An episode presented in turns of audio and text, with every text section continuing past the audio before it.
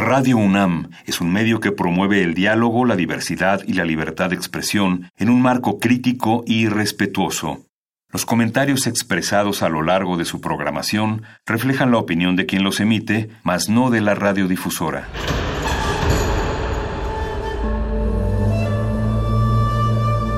Un templo para la apreciación del ser mediante el sonido. mediante el sonido. Para nosotros. El sol sale durante la noche.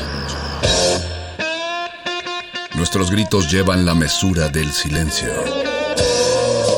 Y el descontento está lleno de baile y risas. A todo, incluso a nosotros, nos resistimos. La universidad Ustedes y nosotros somos Resistencia modulada.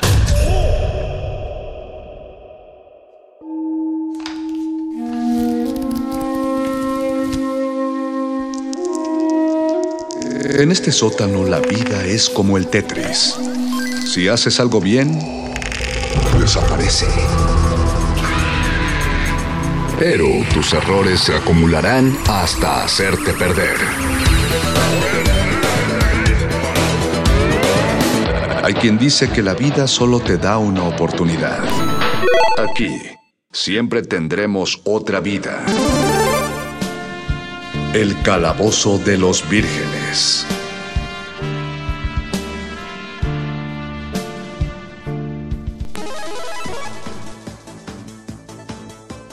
Buenas noches Resistencia y buenas noches Vírgenes, una vez más en la emisión 3412 de nuestro programa. No, no es cierto, no llevo la cuenta, pero los saludamos y les agradecemos que nos estén sintonizando a través del 96.1 de FM aquí en Radio UNAM, desde las instalaciones en Adolfo Prieto 133 en la Colonia del Valle, en las cuales no estamos porque pues no se puede porque contingencia sanitaria, porque llevamos eh, casi tres cuarentenas seguidas que estamos cumpliendo cabalmente y al pie de la letra para asegurar la seguridad de todos eh, los de la resistencia y de todos los trabajadores de la radio. Aún así saludamos a cualquiera que esté ahí en la, en la cabina de Radio UNAM a todos los que nos están, escuchando y a toda la resistencia envío también un saludo. Empieza el calabozo de los vírgenes, todo lo contagioso va aquí.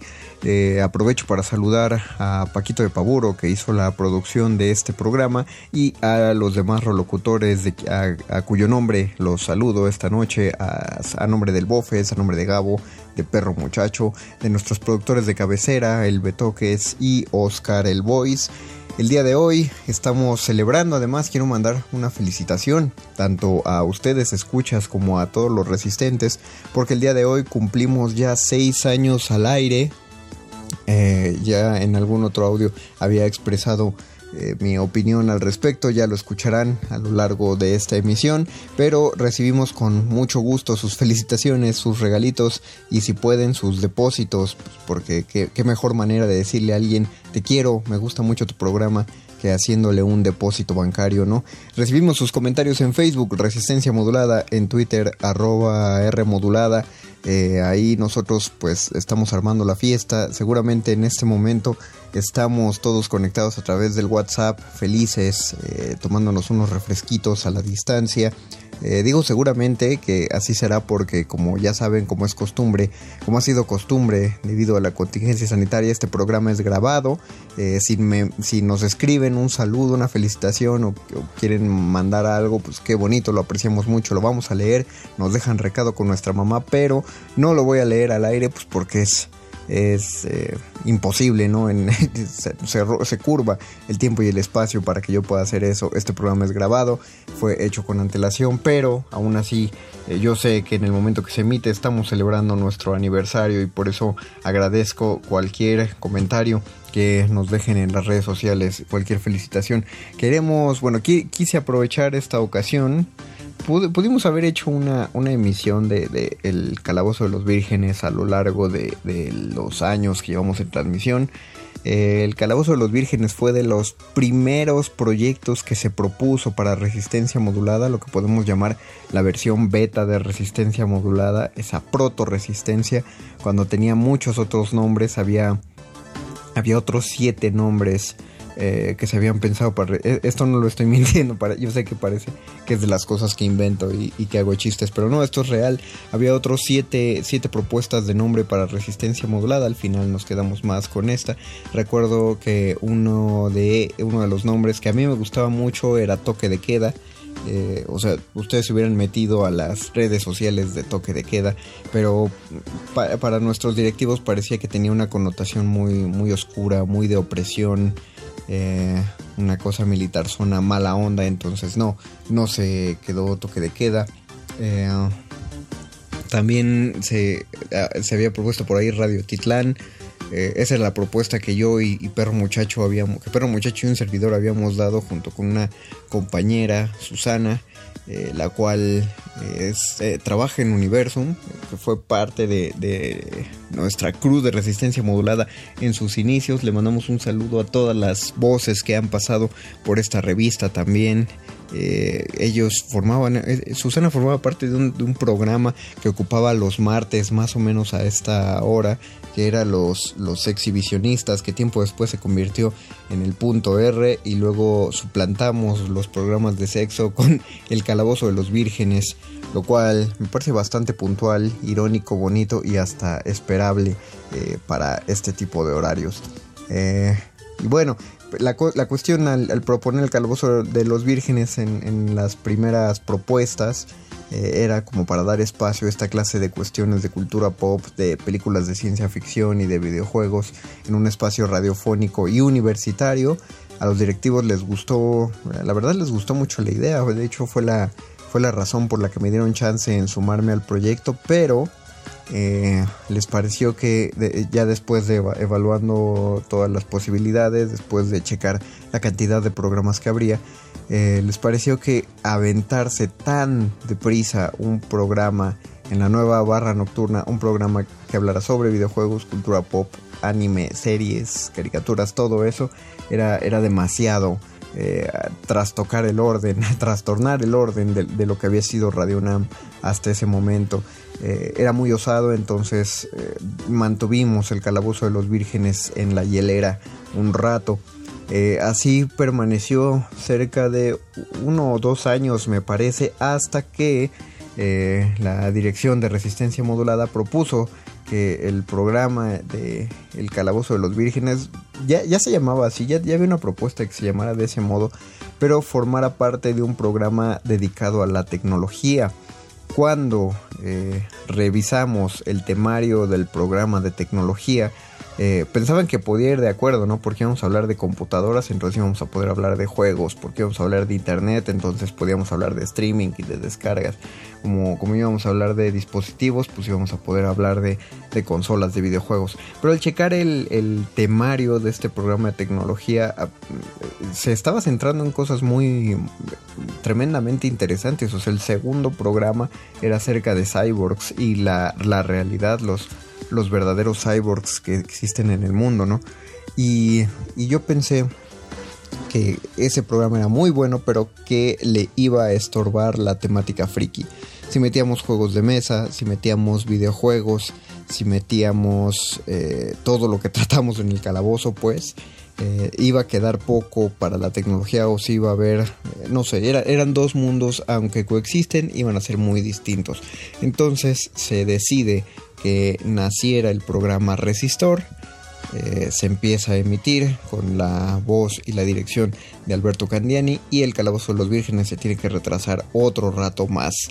Y después ya eh, me parece que desde hace dos años, bueno, poco menos de dos años, eh, ya se empiezan a abrir nuevos espacios, se va a cerrar el punto R.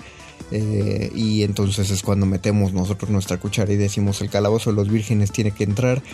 Nos iban a echar para atrás el título, o sea, nos decían, va, hagan el programa, pero pónganle otro título, porque el calabozo de los vírgenes los remitía a un programa de televisión que existió que se llamaba El Calabozo. Y nosotros dijimos, no, pues no tiene nada que ver con eso. Escribimos una carta la dirección de Radio UNAM explicando de por qué el- el- la palabra calabozo tenía que estar en el título de esto, una cuestión de los, juegos de rol, de, de la, del imaginario, de lo fantástico y la ciencia ficción.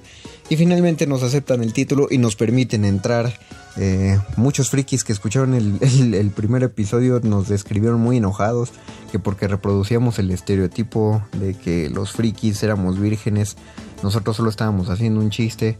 Eh, pensamos que ese hate nos iba a hacer que no duráramos más de tres emisiones y miren aquí estamos casi dos años después, seis en total con resistencia modulada, transmitiendo hasta ustedes todo lo que todo lo que nos parece divertido y emocionante. Este fue mi breviario de la historia del calabozo de los vírgenes dentro del aniversario de resistencia modulada. Vamos a pero no va a tratar de eso el programa del día de hoy, sino que vamos a hacer nuestro programa de aniversario eh, centrándonos en la temática de los virus, de las enfermedades, de las epidemias y de las pandemias en este calabozo viral. Me parece que ya nos habíamos tardado en tocar este tema. Hoy vamos a hacer un top 10 de música de películas virales, o sea, de películas que tratan sobre enfermedades. Y, hay más películas de las que uno cree. es lamentable que muchas de ellas se traten de virus zombie y digo lamentable porque es como, como podrían ser dos cosas muy distintas, podríamos tratar, eh, podrían hacerse muchos tratamientos acerca de enfermedades desconocidas y panoramas apocalípticos, pero no muchos se han centrado en que el virus ocasione que la gente se vuelva zombie, ¿no? O, a muchas películas que eran de zombies inexplicables se les mete la, la idea de que son virus. Eh, pero bueno, eh, no implica que sean malas películas, ¿no? Han salido unas muy buenas, eh, han salido unos bodrios como las de Resident Evil que no le hacen justicia a los juegos. Vamos a escuchar las 10 mejores rolas, al parecer del Calabozo de los Vírgenes, de películas con temática de enfermedades. Y el número 10 es de la película 12 monos. Es la introducción de la película 12 monos, eh, donde existe el calavirus, es llamado. Eh, una especie de enfermedad también eh, respiratoria descubierta en el futuro y entonces hay una cuestión de viajes en el tiempo para descubrir la cura. La música es muy buena, pero ¿por qué se queda con... ¿Por qué llegas apenas al décimo lugar? Porque lo mejor de la de las piezas originales de las composiciones de Paul, de Paul Buckmaster, que es el, el compositor de la película, lo mejor y lo más reconocible de su soundtrack de 12 monos no lo compuso él, lo compuso Astor Piazzolla. Eh, es, toma, toma mm, Buckmaster uno de los tangos de Piazzolla y lo mezcla para hacer la introducción, el tema central de 12 monos. No está basado en, es tal cual tomar la pieza y transformarlo un poco y se sigue escuchando tal cual como es. Entonces vamos a escuchar esta introducción de 12 monos y regresamos al calabozo de los vírgenes de aniversario. Todo lo contagioso va aquí.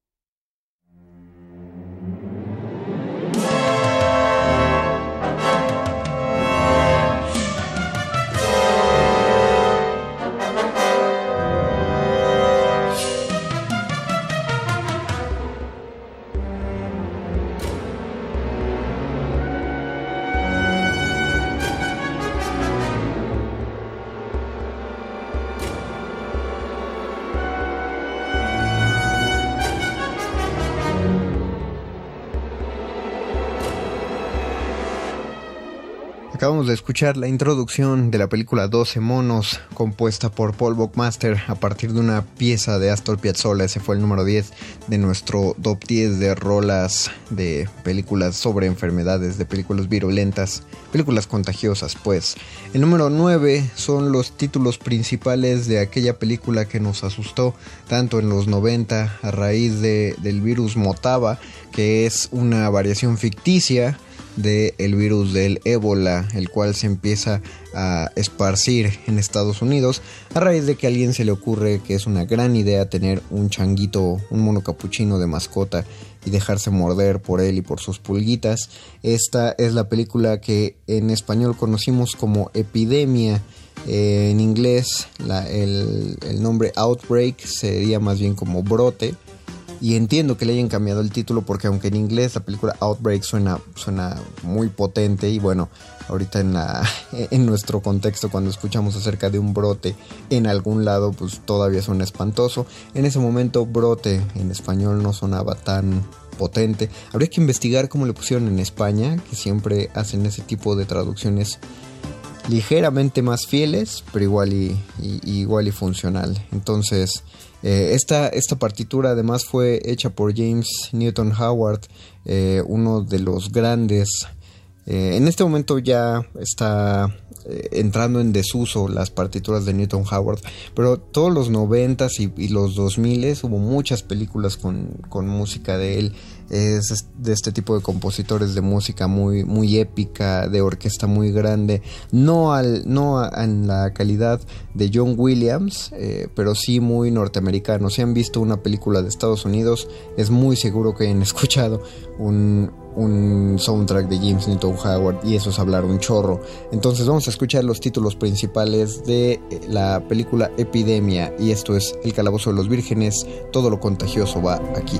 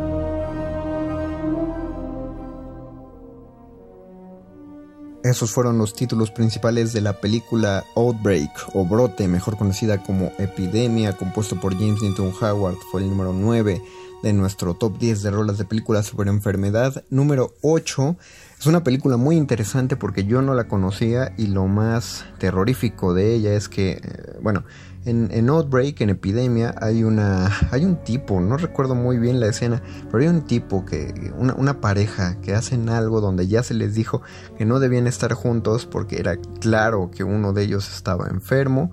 Y entonces pues, ya se juntan, se besan y, ellos hacen el, el, el regan el tepache y toda la, toda la gente se empieza a contagiar por culpa de ellos dos y uno piensa, ¿por qué existe esa gente? Eh, ojalá no existe esa gente cuando haya brotes de enfermedades reales.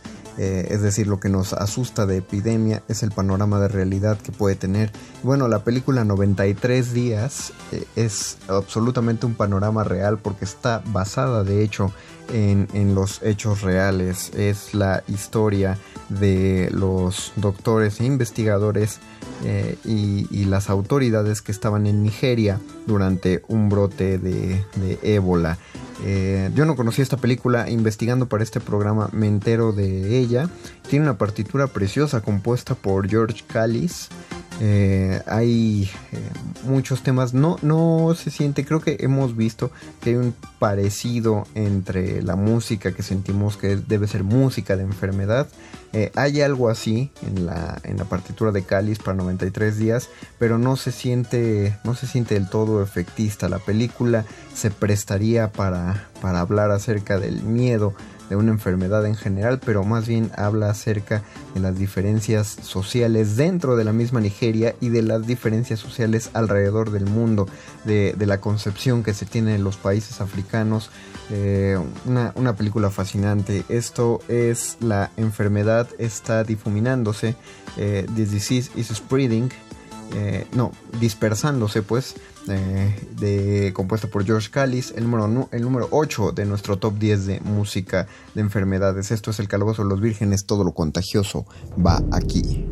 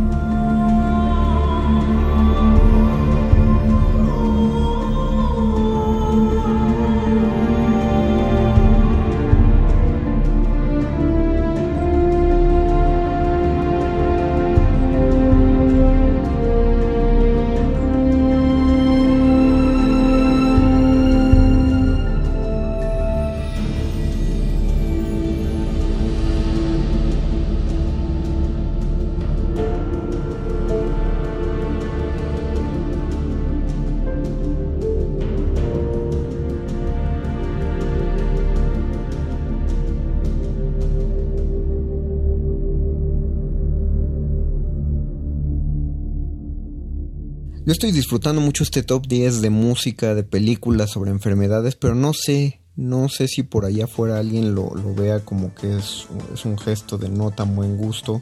Eh, háganmelo saber, por favor. Díganme qué es lo que opinan ustedes eh, para hablar acerca de este tema en estas circunstancias. Es prudente eh, poner música sobre películas de enfermedad o ya pasó suficiente tiempo para, para empezar a, disfrutar del tema. No se díganoslo en Facebook Resistencia Modulada, Twitter arroba R Modulada. Ojalá les esté gustando lo que estamos haciendo. Eh, lo que escuchamos fue The Disease Spreading de la película 93 días de la eh, compuesto por George Callis. Vamos al número 7 de nuestro top 10. Eh, es de una película llamada It Comes at Night. Viene por la noche. Es una gran película de, terror que recibió eh, un premio del Festival de Toronto y es muy simpática porque la trama es que después de una de una epidemia o una pandemia más bien que, que asola el mundo, una familia se aísla en una pequeña casa en medio del bosque. Eh, cada vez que consiguen a una persona del exterior, la amarran y solo se entrevistan con ella a través de máscaras de gas. El, padre de la casa le dicta las reglas para quedarse ahí en ese lugar y pues muchas de las reglas eh, son como de eh, para mantener la seguridad, ¿no? De, no hablar con nadie, solo entrevistarse con desconocidos usando las máscaras de gas. Y una de las, de las reglas es nadie sale de noche. Eh, la cuestión con esta, esta película que tiene menos publicidad de la que debería, a mi parecer, es que solo se habla de una enfermedad que hizo que la familia se recluyera, pero no queda muy en claro si la enfermedad sí existió, si sí hubo, o, bueno, más bien si la enfermedad es tan grave como en esa casa la, la hacen eh, la hacen ver, todo parece indicar que la enfermedad de esta película es el miedo, es la paranoia, que es una de las cosas que nos espera. Además, como es una, una, una locación ubicada en medio del bosque, es totalmente el síndrome de la cabaña eh, que muchos vamos a padecer cuando todo esto del encierro eh, empiece a... Bueno, que ya empezó a terminar, ¿no? Del encierro, pero aún así muchos todavía tratamos de cumplirlo de la manera más responsable posible. Eh, la cuestión es que mientras parece por un lado que es una película acerca de enfermedades, por otro lado parece que es una película con, un monstruo dentro de sí, eh, todo parece indicar que es una película más real, una historia centrada más en el realismo que en, una cuestión de ciencia ficción, lo que la hace todavía más temible. Eh, la partitura fue compuesta en pareja por Brian McComber y Jordan Dijkstra y vamos a escuchar el tema principal de It Comes at Night, viene por la noche. Esto es el Calabozo de los Vírgenes número 7. Todo lo contagioso va aquí.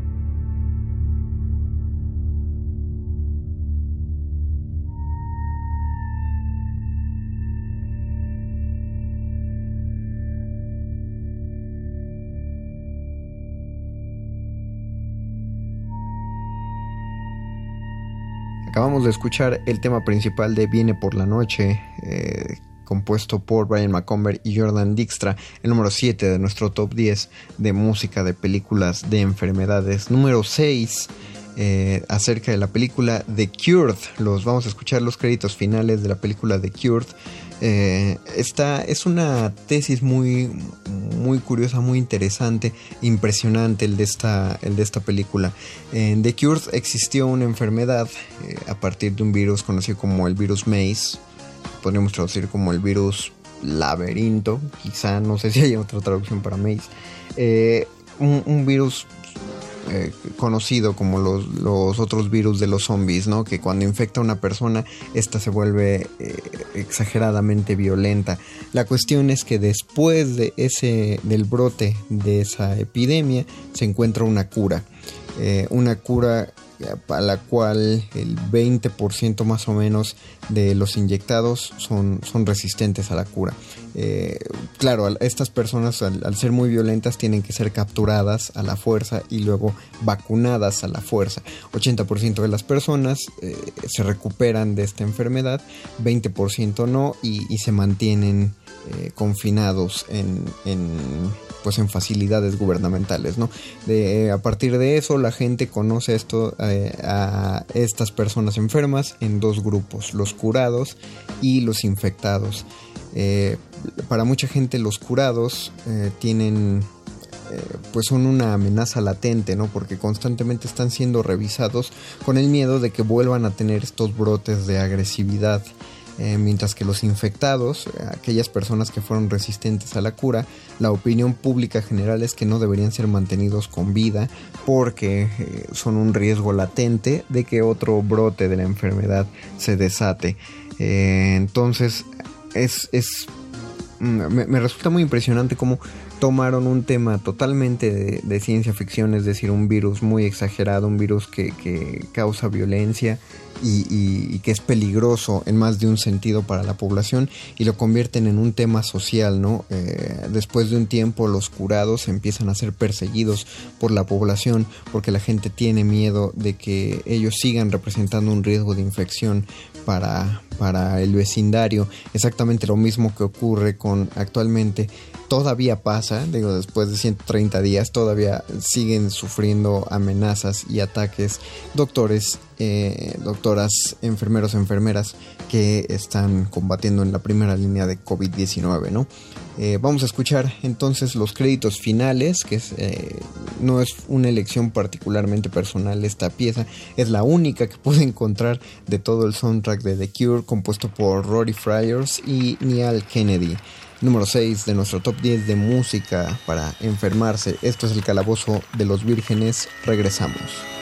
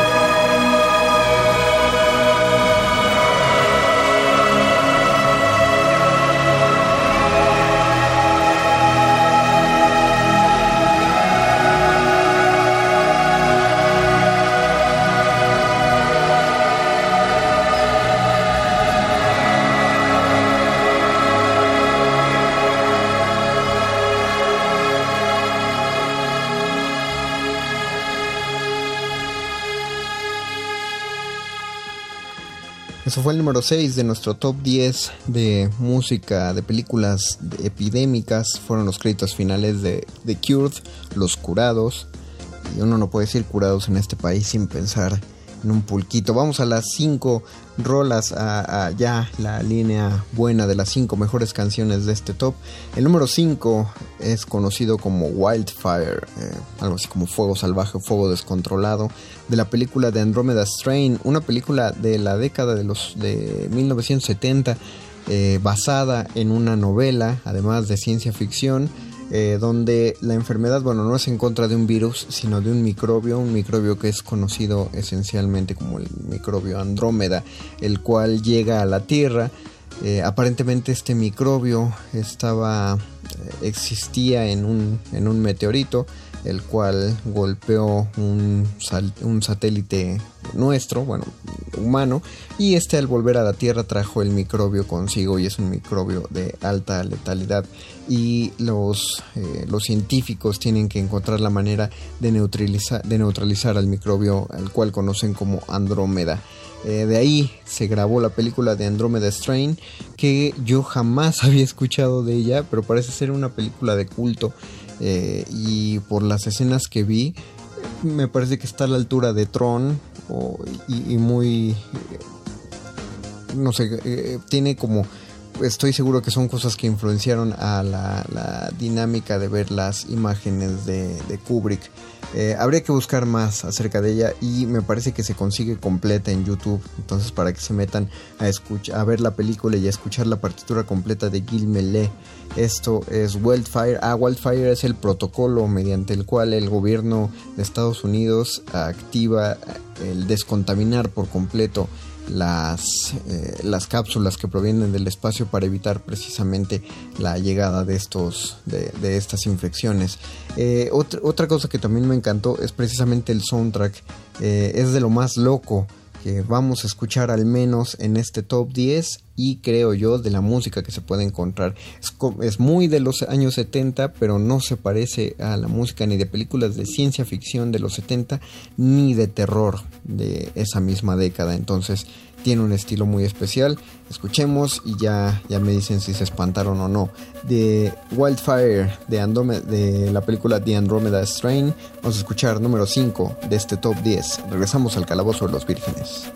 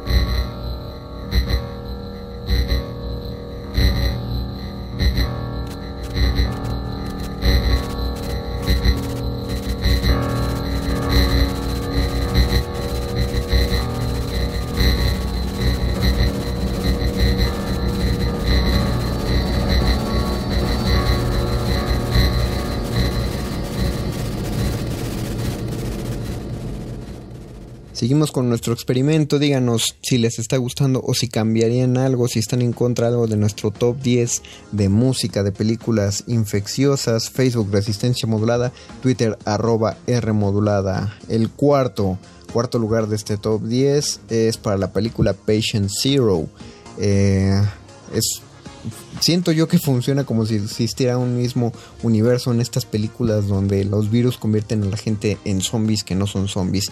Pero Patient Zero, como les decía al principio del programa, toca otro tema acerca de, de la enfermedad que, creo que no se, ha, no se ha explotado del todo y por eso hace una muy buena película que también me sorprende que no le hayan hecho más faramaya a, ella. En Patient Zero hay una enfermedad eh, que deriva de la rabia que convierte a las personas en, en pues en atacantes muy agresivos pero al mismo tiempo altamente inteligentes. Eh, nada más que al ser muy agresivos empiezan todos a hablar pues en gruñidos. Parece que son que, se vuelven muy salvajes pero por sus patrones de ataque pues resulta que no que su inteligencia de hecho se agudiza.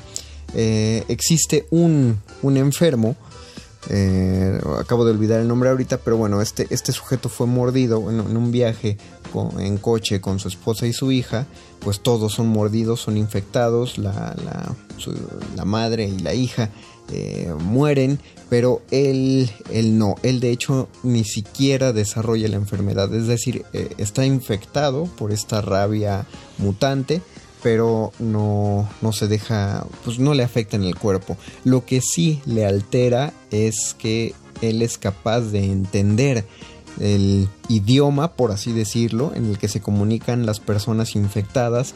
Así que él ayuda a, a una de las científicas.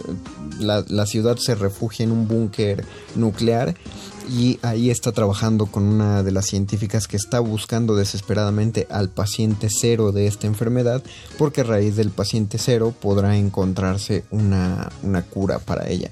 Entonces, pues atrapan, capturan a estas personas contagiadas de rabia y el eh, este fulanito que puede hablar que fue infectado pero que no desarrolla la enfermedad él los empieza a entrevistar y toma notas y habla con ellos y les pregunta sus nombres todo en aras de rastrear al paciente cero. Pero eh, uno de los infectados parece que es como él igual es atrapado, es encadenado, pero él habla con mucha, con mucha tranquilidad, mucha elegancia, y resulta que, todos son, todos los que están infectados y son muy violentos, son muy conscientes de sus acciones y tienen un motivo para atacar a la humanidad. Eh, la música es de Michael Wantmaker. Vamos a escuchar el título principal de Paciente Cero, el cual ya, ya demuestra desde la música la buena película esta es. Regresamos al Calabozo de los Vírgenes, esto es nuestro número 4.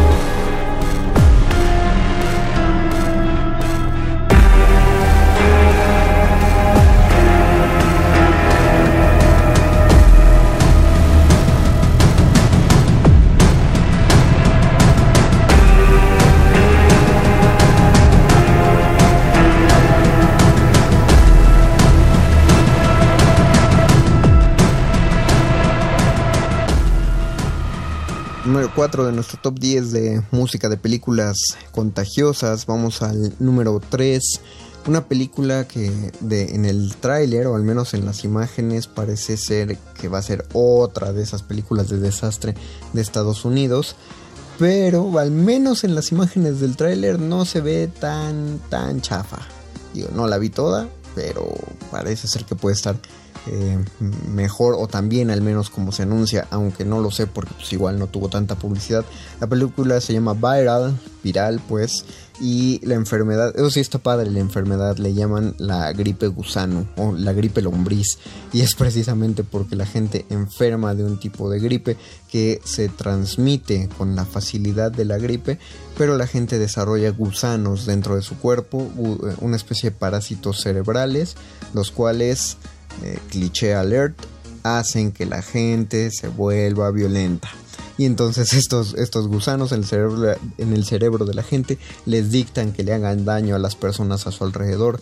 Eh, el, twist simpático es que todo se, todo explota en una a partir de una fiesta que hacen unos estudiantes que se ven como de secundario, de preparatoria, em, unas muchachas que están viviendo en una casa solas, quién sabe dónde, está dónde están sus papás, hablan con el papá por teléfono, en el tráiler al menos no dicen dónde está este fulano, pero él les advierte que pues se encierren, que porque van a poner todo el pueblo en cuarentena después de que estas muchachitas ya que se les dijo que no salieran, pues fueron a una fiesta, ¿no? Todos fueron a la fiesta y en esa fiesta pues, hubo un chorro de gente infectada de la gripe gusano, de la gripe lombriz y pues todos, todos lombricientos empiezan a volverse muy agresivos y se empiezan a atacar entre ellos.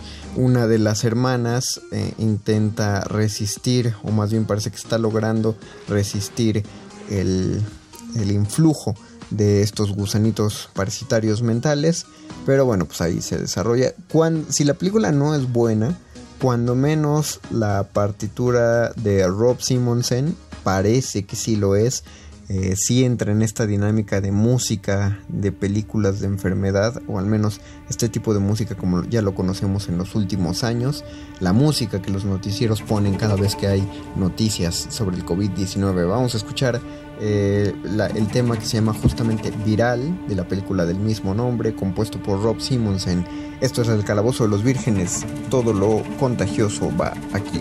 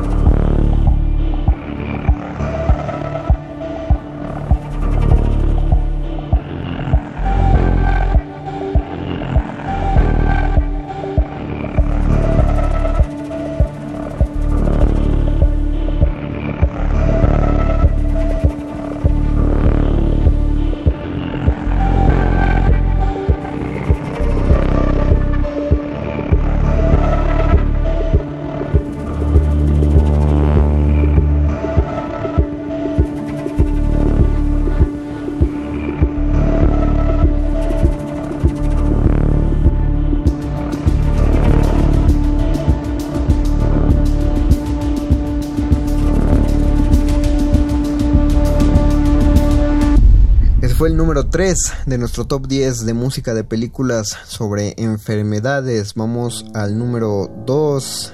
Y en este número 2 muchos eh, y muchos dentro de la producción de resistencia modulada me van a odiar porque van a decir por qué no lo puse en el primer lugar.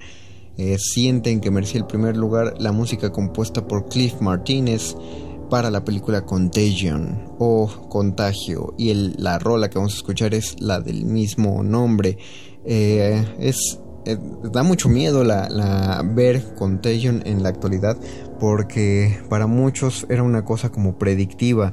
Eh, hay, hay, un montón de cosas que tienen en común lo que ocurre en esa película a lo que estamos viviendo desde finales del año pasado en el mundo, cuando esta película se grabó me parece en 2011.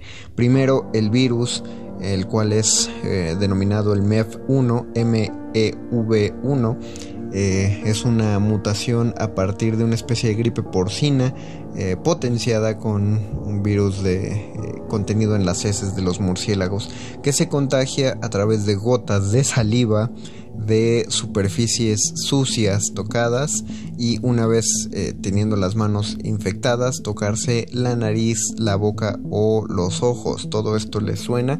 Si bien sí sí es de escalofríos ver qué tantas cosas pasan en Contagion que están pasando en la vida real en estos meses. No, no se debe a nada descabellado tipo predicción, sino es, se basa completamente en conocimiento científico.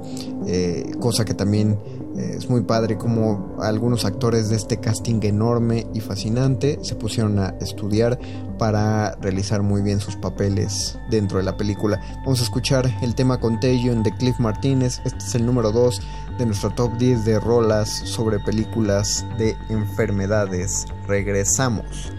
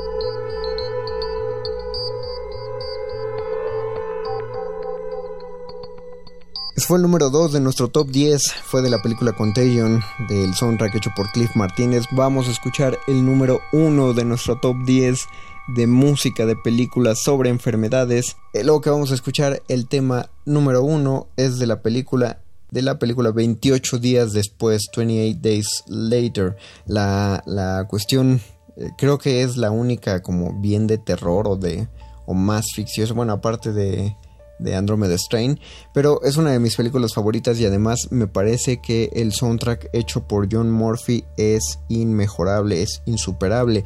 Este virus que solo podría ser conocido como ira, porque la gente se vuelve iracunda al contagiarse, hace una especie, pues no son zombies, porque de hecho al final de la película te demuestran que estos eh, pseudo zombies mueren solos, pues de hambre, justamente porque son personas vivas que, que ya no supieron cómo seguirse alimentando. y la canción que, que, se lleva este primer lugar es conocida como In the House in a Heartbeat que es de una de las películas de las películas de las escenas más emocionantes de la película porque es una persona común y corriente enfrentando a un montón de soldados basándose tan solo en el miedo que les hace sentir a raíz de la enfermedad. Con esto nos despedimos, esta es la última rola, díganme si estuvieron de acuerdo, si les gustó o en desacuerdo y no les gustó. Facebook Resistencia Modulada, Twitter arroba R Modulada, esto fue todo por nuestro programa de aniversario, felices seis años Resistencia. Yo soy su Union Master de confianza, el Mago Conde, y me despido de este Calabozo de los Vírgenes y de todos ustedes. Nos escuchamos el próximo martes.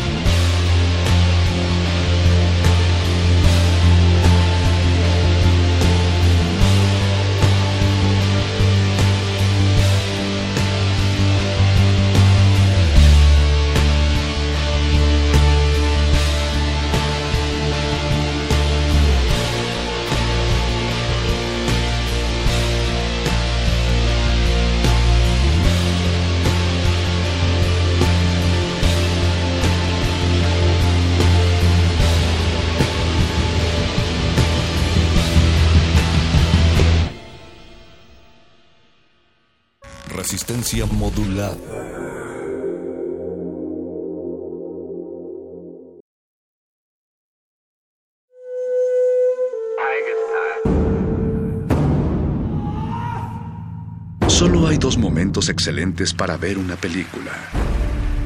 El primero fue hace 20 años, en su estreno.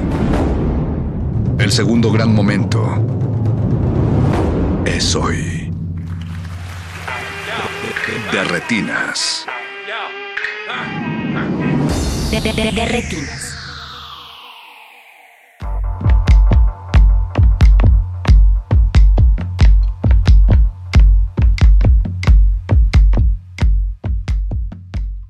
Buenas noches y bienvenidos a su cabina cinematográfica. Yo soy Rafael Paz y vamos a estar hablando de cine hasta las 10 de la noche. Muchas gracias por estarnos escuchando en el 96.1 FM de Radio UNAM.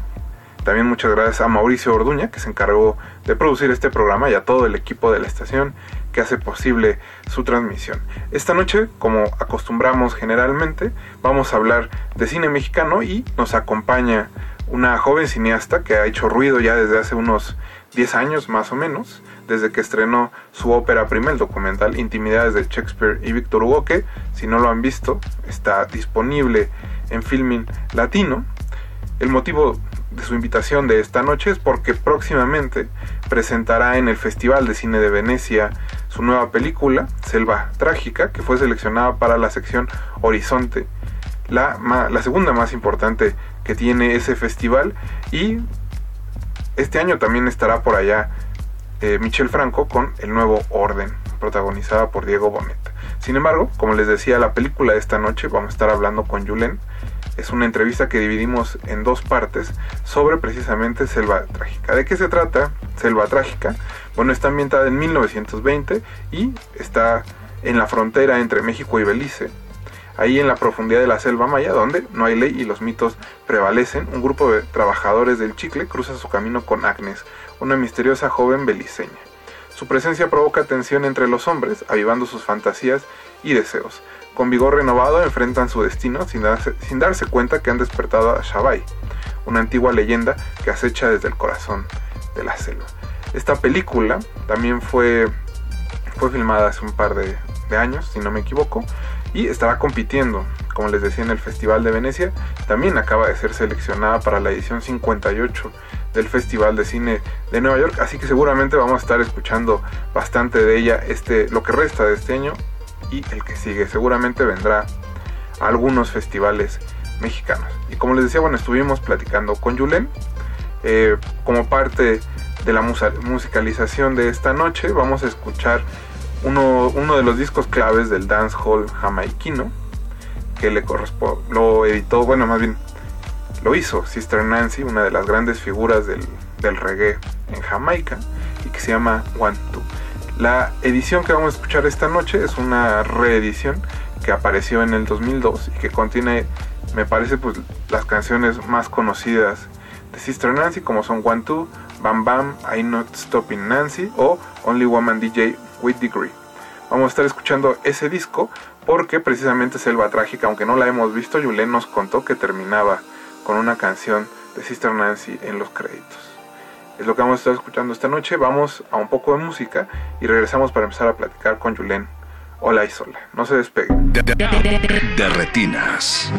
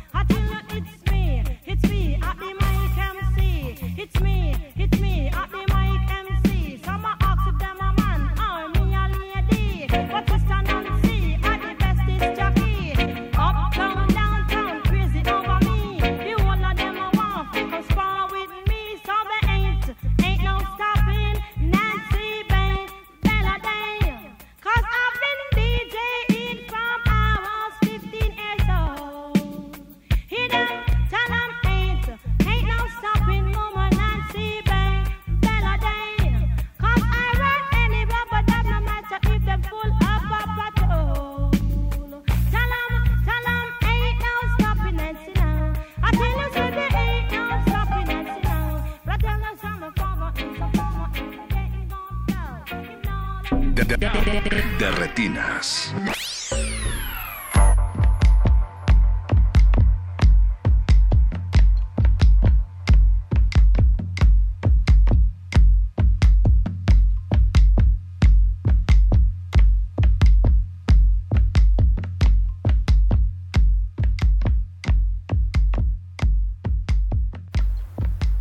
Y estamos de vuelta en esta su cabina cinematográfica. Como les dijimos, vamos a estar escuchando el Dance Hall de Sister Nancy. Y ahora sí vamos a la primera parte de la entrevista con Julen Olaizola. Nada más para que entren un poco en contexto. Julen ha hecho cinco películas, Selva Trágica es la quinta. La primera fue Intimidades de Shakespeare y Victor Hugo, con la que se tituló del CCC y con la que empezó a gastar, a ganar muchos, muchos premios eh, nacionales y extranjeros. Después vino Paraísos Artificiales, Fogo, que bien vimos en el 2012 en un Festival Internacional de Cine de Morelia. Luego Epitafio, que codirigió con Rubén y más. Y estuvo, si no me equivoco, en el Guanajuato International Film Festival. Y ahora Selva Trágica, que como les decía acaba de ser seleccionada para el Festival de Venecia y el Festival de Cine de Nueva York. Les le deseamos mucha suerte a Yulen y esta primera parte de la entrevista nos platica un poco de cómo fue que se enamoró de la selva, qué fue lo que le llamó la atención del paisaje, porque si han visto las películas de Yulen, parten precisamente de la intimidad que se genera entre el paisaje y sus personajes y mezclan un poco el documental con la ficción. Entonces esta película no es la excepción. Yulen trabaja con trabajadores reales que se dedican al chicle, en la selva que está entre Belice y México, en Quintana Roo. Y mezcla algunos actores profesionales con actores que, como les digo, viven precisamente de hacer chicle. Entonces, bueno, vamos a escuchar qué tiene Julen para contarnos. Y ustedes recuerden que nos pueden contactar en Twitter, en arroba Rmodulada y en Facebook como Resistencia Modulada. No se despeguen, vamos a la entrevista. de retinas.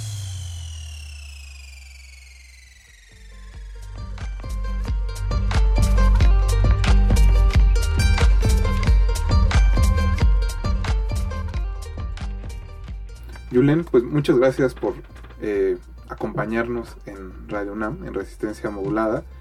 Quería empezar preguntándote un poco cómo surge este proyecto. Eh, va a estar proyectándose en el Festival de Venecia, en la sección Horizonte. Entonces, ¿cómo fue que nace este proyecto? Te pregunto, porque hasta donde recuerdo tus películas anteriores, eh, te gusta mucho vivir como el paisaje en el que viven los personajes, conocerlo bien a fondo, ¿cómo fue que terminaste en Quintana Roo a mitad de la selva?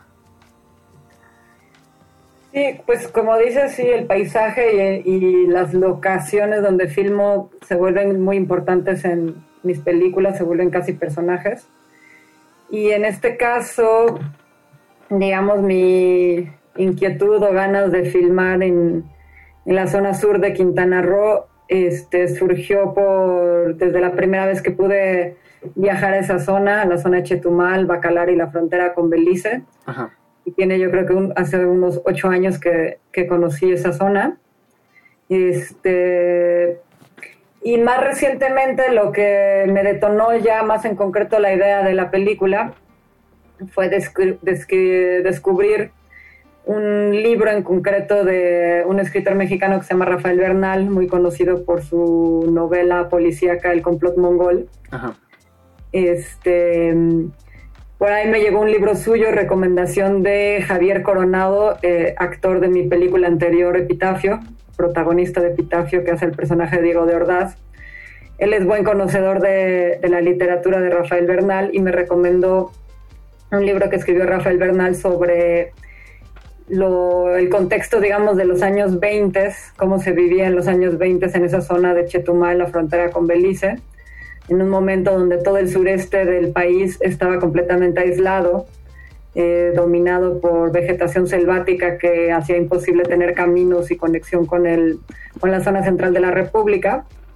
Entonces lo volvía una zona muy peculiar en la cual se empezó a desarrollar la industria de, la extracción del chicle, de la goma de mascar, que años después se volvió una industria muy importante.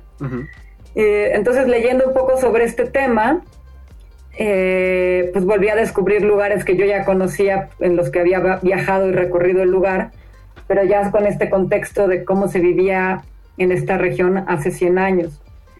Y de las primeras cosas que me llamó mucho la atención, pues es la, la frontera con Belice, que es un país, creo, del cual el mexicano en general este, tiene poca información.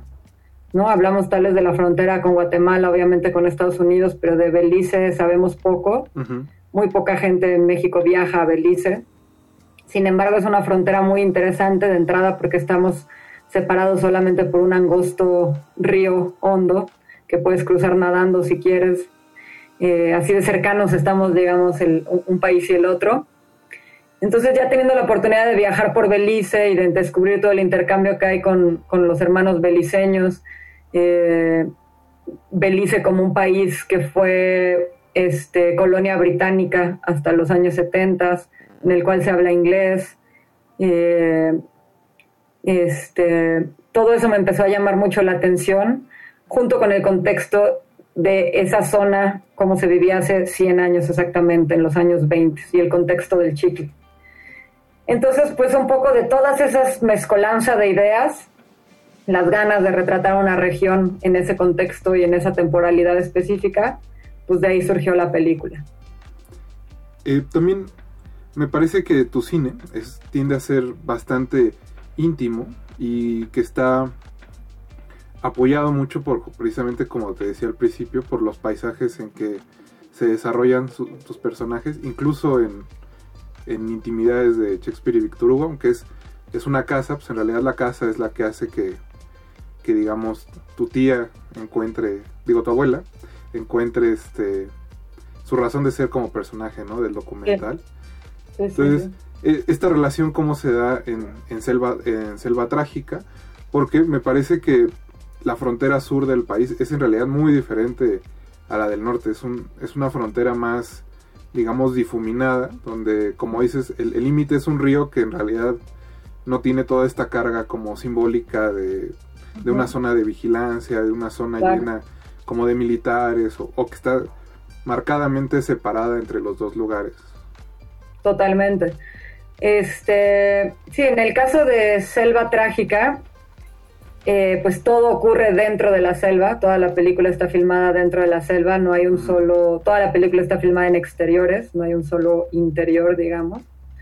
Eh, y algo de lo que dota la selva a la película es de una sensación mística, mágica, que tiene que ver con las experiencias de vivir y trabajar dentro de la selva, eh, experiencias que tanto yo he vivido como, como hagan, he platicado con la gente que, que tiene más tiempo trabajando y viviendo en la selva, digamos, gente que me platicaba sus experiencias, que, que se vuelven experiencias muy místicas y muy mágicas porque dentro de la selva escuchas mil cosas, de alguna manera te sabes rodeado de miles de insectos, animales y criaturas distintas, pero no las puedes ver, ¿no? La misma vegetación hace, hace muy confuso este, tu ubicación en el lugar.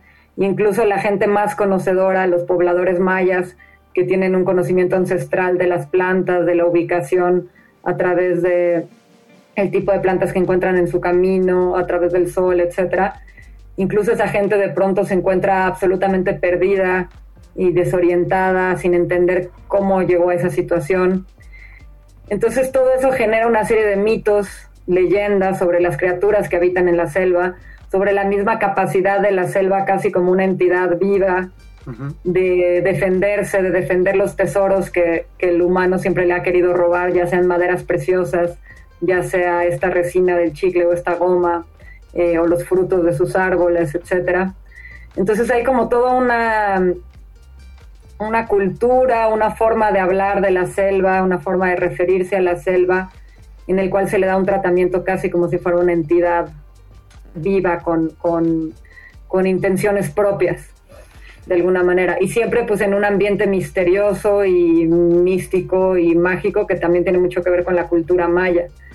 Entonces, pues en el hecho de, de, ubicar la película y filmarla toda en ese entorno, en ese contexto, en esa selva maya, eh, pues la película está impregnada de toda esa carga, de toda esa carga mística. Creo que una, o sea, una parte importante de la película tiene ahí una leyenda que está relacionada con la selva. Sí, se vincula con una leyenda, exactamente, maya. y, por ejemplo, también tu cine tiene mucho esto de mezclar, digamos, como actores que nacen o que viven precisamente en los lugares con, ahora sí que profesionales que tú llevas a las locaciones. Y al, menos de leer la sinopsis de Selva Trágica, me parece que quizá aquí es aún más relevante que, que sea precisamente gente que vive en ese lugar la que está a cuadro o la que aparece principalmente enfrente de la cámara. Completamente. Este, creo que en, Selva, digamos, a diferencia de mis películas anteriores, el tema del casting, el reparto de la película se volvió uno de los elementos más complejos y por lo tanto más ricos y más difíciles de resolver. Porque a diferencia de mis películas anteriores en las que hay dos o tres personajes, en esta hay diez de pronto personajes en escena al mismo tiempo. Este, y en ese sentido el casting pues, se volvió un, trabajo muy arduo que me llevó más de un año resolver. Hay una buena parte de los actores que participan, que son efectivamente actores naturales eh, de distintos poblados del sur de Quintana Roo. Yo hice un casting muy amplio en comunidades chicleras, o sea, de gente que se dedica todavía a explotar la goma del, chicle, este, entre los cuales algunos ya de los que se volvieron los actores de la película, algunos son chicleros y se dedican a eso como profesión, otros no, pero definitivamente siempre busqué gente que tuviera ese contacto genuino con la selva, se supiera mover ahí, supiera este, vivir y trabajar dentro de la selva y, tuviera estas características que no, que no cualquier actor puede llegar a tener, digamos, ¿no? Entonces, dentro de ellos también hay, hay, actores que son, son chicleros y se dedican a eso y los vemos en la película subir a los árboles y hacer toda la labor del chicle. Y hay otra parte de actores que pertenecen al mundo de los actores profesionales. En este caso, eh, me permitía la misma historia de la película mezclarlos con mayor libertad, puesto que la gente que se dedicaba al chicle venía de distintas partes de la República. De todo el país viajaba gente a insertarse en esta industria. Entonces, eh, en ese sentido eh, decidí incluir rostros también de gente de otras regiones y ahí colaboré con actores profesionales como Gabino Rodríguez, este, Gilberto Barraza, que es del norte del país, es de, Ciudad Juárez, y Eligio Menéndez, Meléndez, por ejemplo, ellos tres que son los tres actores este, mexicanos profesionales.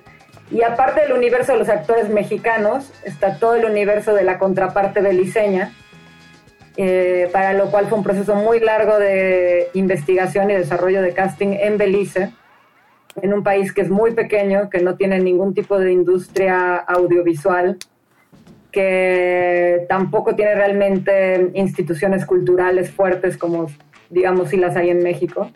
Entonces la búsqueda de talento allá fue muy compleja, pero conseguimos eh, la participación de Indira Andrewin, por ejemplo, la actriz principal, es una chica muy joven que nunca había actuado antes y que se volvió la protagonista de la película, Beliseña, que habla inglés. la actriz que interpreta al personaje de su hermana. Y también hay un grupo de beliceños que, que también son actores naturales. Por ahí alguno había tenido alguna experiencia previa, pero que son una, un grupo de beliceños que tiene enfrentamiento con el grupo de mexicanos. ¿no? Justamente en una frontera, como tú decías, muy borrosa, donde te cruzas de un lado a otro y hace 100 años, básicamente el territorio era territorio común, ¿no? Y la gente cruzaba sin mayor control y, y en general se vivía como en una especie de viejo oeste donde no había ley ni reglas y, y cada quien era dueño de su propio destino. Entonces, pues el casting tiene toda esta mezcla de actores, también contamos con la presencia de un actor norteamericano, Dale Carly se llama. Entonces es como muy multicultural en ese sentido la película. Eh, y los rostros que vemos representados en cada uno de estos actores creo se vuelven muy, muy importantes, muy peculiares, cada uno con su distintivo este, regional o cultural. Y aparte de eso, pues la película está hablada, por lo tanto, en todas esas lenguas, en inglés, en español, en maya, incluso unos pedacitos en creol, que es esta lengua criolla beliceña mezclada con el inglés este, Entonces tenemos de todo eso en la película. De, de, de, de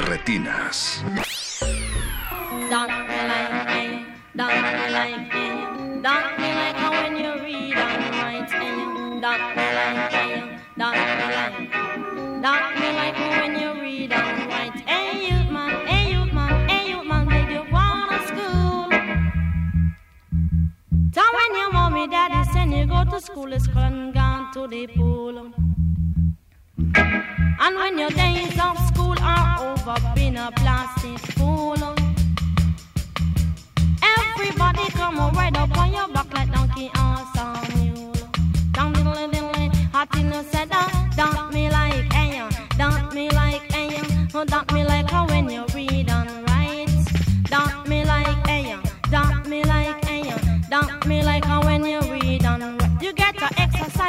lead pencil, and a 12 inch rule.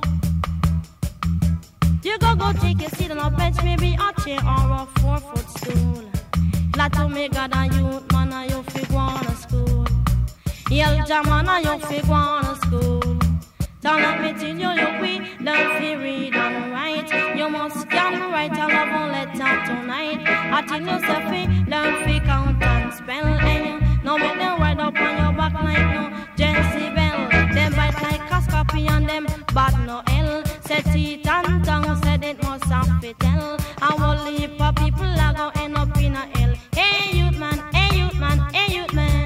me say, don't me like, hey yo, don't me like.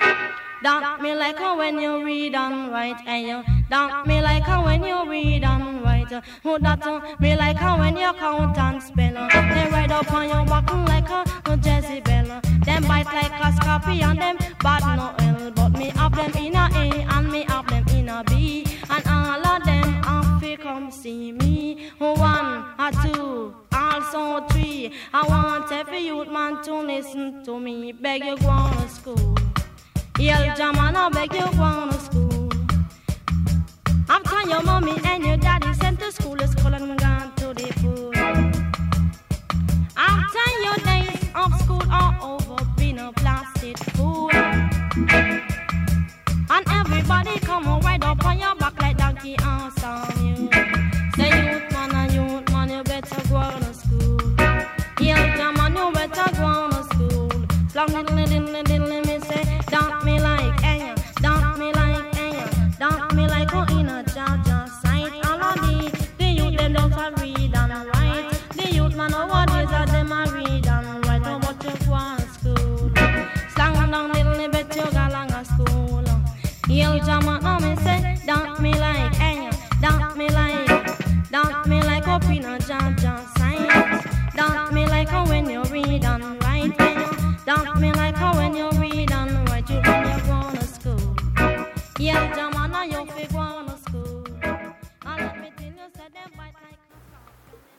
Muchas, muchas gracias a todos los que están del otro lado de las bocinas.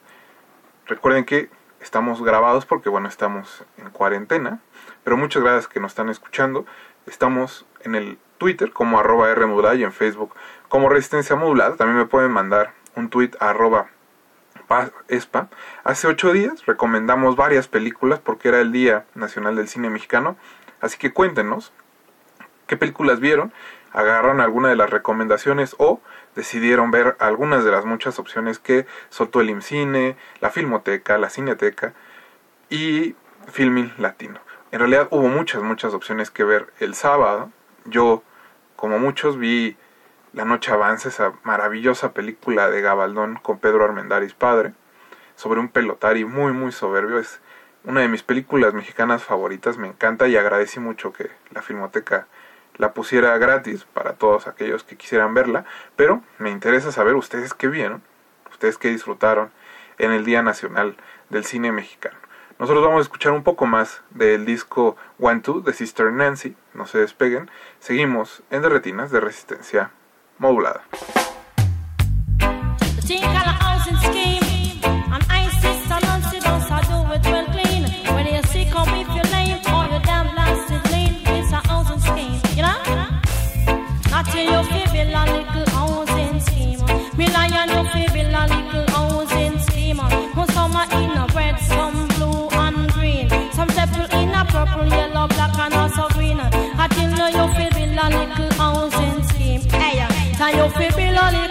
Over your head. Eh? Tie your baby a little roof over your head. Uh. The landlord come and him a act violent. Uh. Him lick off your door, you know want pay rent.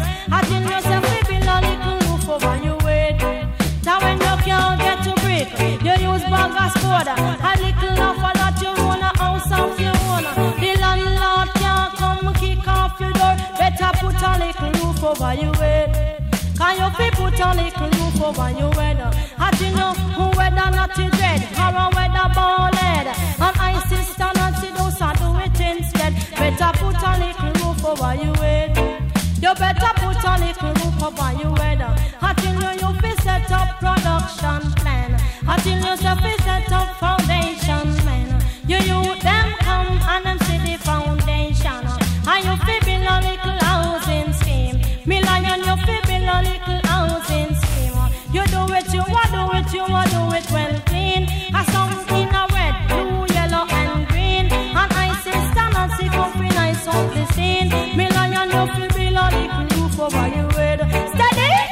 Put a the little roof over your head. I tell you that is great, it's great, great shouldn't underrate. And I your sister Nancy, me no imitate. I me say anything me touch. I me originate, better build a little housing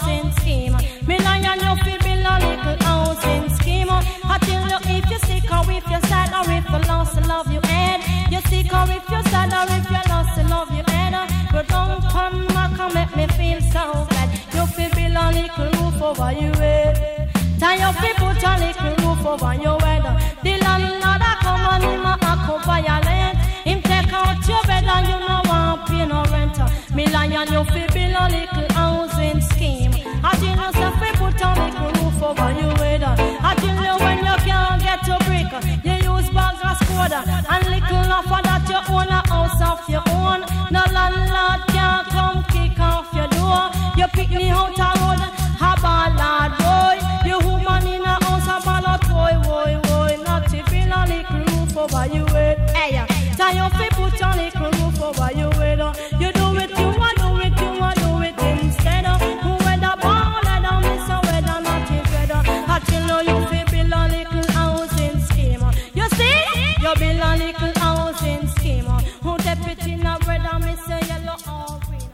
estamos de vuelta en el 96.1 de FM. Ahora sí vamos a la segunda parte de la entrevista con Julen Olaizola, que dentro de unos pocos días presentará su película en el Festival de Venecia. Eso sí, si no dicta algo más el COVID-19, esperemos que no.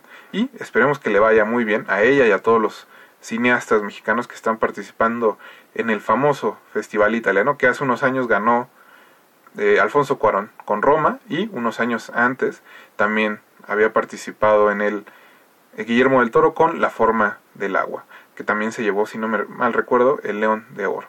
El único reciente creo que fue Carlos Regas, que llevó nuestro tiempo a Venecia y salió sin premio, pero bueno, ha sido una buena racha para los cineastas mexicanos y esperemos que Yulén le extienda. En esta segunda parte de la entrevista nos cuenta un poco sobre su labor también como maestra, cómo ha estado aplicando algunas cosas que aprendió ella en el aula para enseñarle a nuevos cineastas mexicanos y sobre todo la responsabilidad de ser un cineasta activo que está dando clases. Y pues estos sentimientos encontrados de saber que el cine y sobre todo la experiencia de la sala cinematográfica está un poco en riesgo por todo lo que estamos viviendo y la crisis económica que está desatando esta pandemia que ha afectado a todo el mundo. Recuerden que estamos en el 96.1 de FM y que esto es Radio UNAM.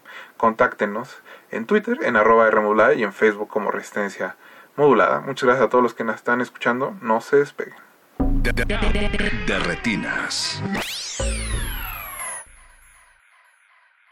Suena que hace 100 años era la zona era un lugar bastante hostil, imagino que lo sigue siendo en realidad, donde la única ley que existe es precisamente la ley de la selva. Eh, ¿Cómo fue trasladar esto precisamente al guion o a la pantalla? Pues lo, creo que lo fuimos haciendo como medio de manera orgánica, conforme escribíamos el guion, Rubén y yo, recuerdo como que poco a poco la película iba ad- adquiriendo características de western.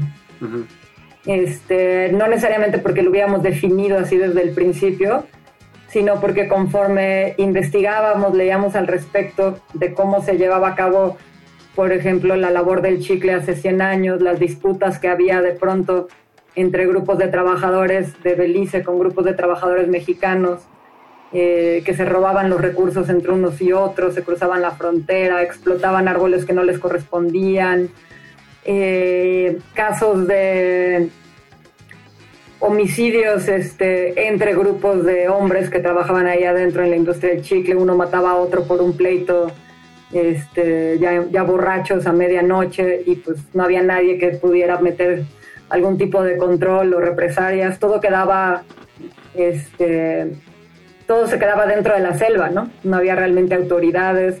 Y pensar que en esa época, pues las pequeñas poblaciones que estaban en México eran, eran mínimas. Chetumal era un, un pueblito con dos calles este, y el resto era la selva maya, ¿no? Y las comunidades mayas que, que ahí vivían. En cambio, el país Belice, vecino Belice estaba un poco más desarrollado, tenía justamente todo este aporte de Honduras de, de, ser una colonia británica. Entonces, en, en Belice sí había una actividad más grande comercial, sí había un registro civil donde la gente se podía casar, sí había ciertas instituciones, digamos. Y entonces el mexicano que vivía en el sur de Quintana Roo todo el tiempo estaba cruzando a Belice para comprar alimentos, este, alcohol, casarse. Teníamos un intercambio mucho mayor al que había, al que hay ahora, digamos, ¿no? Y con esa libertad de cruzar la frontera, pues como si fuera todo parte de un mismo territorio. A, nivel de producción, ¿cuál crees que fue como el reto precisamente más difícil de afrontar, de, filmar en la jungla? Porque pensando en el paisaje, bueno, obviamente es, muy normal recordar esta experiencia, por ejemplo, de, de Herzog en Fitzcarraldo, ¿no? Donde él la pasó muy mal. Entonces, ¿cómo les fue a ustedes? ¿Qué tal estuvo esa parte de la película? Pues mira, la parte, digamos, este, de lidiar con las inclemencias del clima, eh, la humedad de la selva, etcétera, diría que, que ya son cosas como que uno asume y, da por sentadas que van a ser así. Y que y pues que hoy en día son son menores a comparación obviamente a lo que hubiera vivido Herzog en los 70 ¿no? Ahora tenemos este pues mejores transportes, maneras más prácticas de resolver los, los rodajes. Lo que, lo que sí se volvía muy, muy complicado era en términos de seguridad, el cuidado que hay que tener de, este, de no ser picado por una víbora venenosa que te encuentres en el camino y la pises sin querer o algo por el estilo. Este, eso nos hizo prepararnos en muchos sentidos, desde preparar a ciertas personas del equipo de producción para tener el conocimiento necesario para llegar a aplicar un antídoto en caso de que alguien le, ocurriera, este, hasta trabajar muy de mano con gente local que sabe encontrarlas, olerlas, sentirlas, este, y sabe por lo tanto por dónde caminar y por dónde no, o cómo estar alerta para no caer en un accidente de ese tipo. Eh, entonces eso genera, genera dinámicas pues donde uno tiene que ser como muy cuidadoso, ¿no? Por otro lado, pues el transporte siempre, siempre transportarte de, un hospedaje, un hotelito en algún lugar hasta la zona donde vas a filmar ya de selva, eran trayectos muy largos que, que generan mucho desgaste en el equipo de producción, mucho cansancio este, y pierdes horas también del día en ese transporte definitivamente.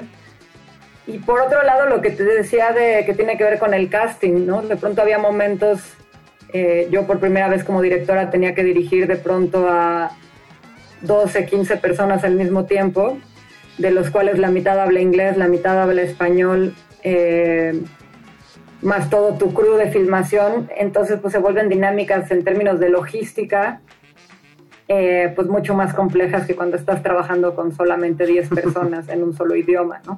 Sí, claro. Entonces eso como director pues es todo, requiere mucha atención, mucha concentración y mucho desgaste a la hora del rodaje. Y pues, Julián, también cuéntame un poco, eh, el, el, año ha sido complicado para los festivales de cine en todos los sentidos. Em, sobre todo ahora que se han visto como obligados a mudarse al mundo virtual y que ha causado eso cierto, no, no enojo, pero sí creo cierta incomodidad, incomodidad en, los cinéfilos.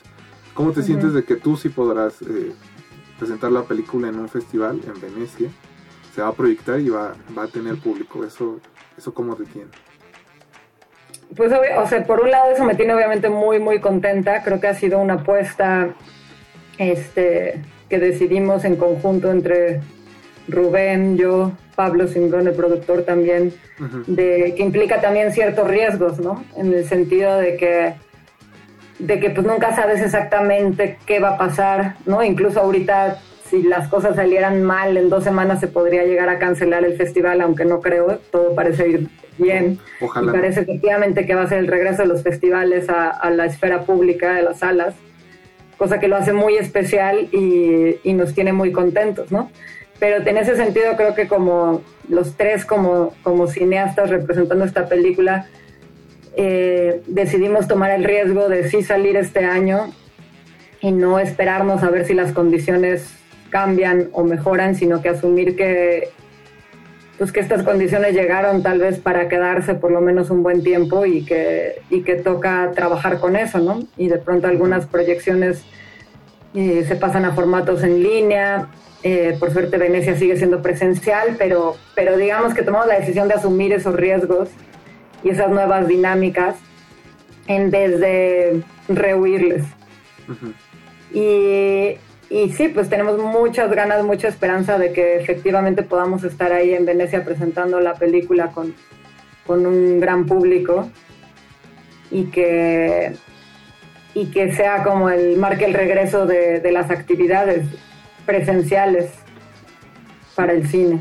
Y a, futuro como creadora, ¿qué, ¿qué ansiedades te ha suscitado todo esto? Pregunto porque, por ejemplo, Selva Trágica era un, era un crew grande, ¿no? Era eran bastantes actores. Entonces, pues parece ser que al menos en el corto plazo eh, va a ser complicado volver a tener un rodaje de ese tipo. Como, por eso, como creadora, ¿qué, qué ansiedad te suscita a futuro? La verdad es que en este caso no, eso a mí no me genera ningún conflicto por dos razones. Bueno, uno, porque pude terminar esta película y ya está hecha, ¿no? Esa es una gran ventaja. Tal vez si estuviera medio rodaje te diría otra cosa, obviamente. Pero por otro lado, yo, el tipo de cine que hago, eh, la mitad de mis películas se han filmado entre dos o menos de diez personas. Este, me gusta ese tipo de cine que se filma un poco de manera más guerrillera, este, con menos gente.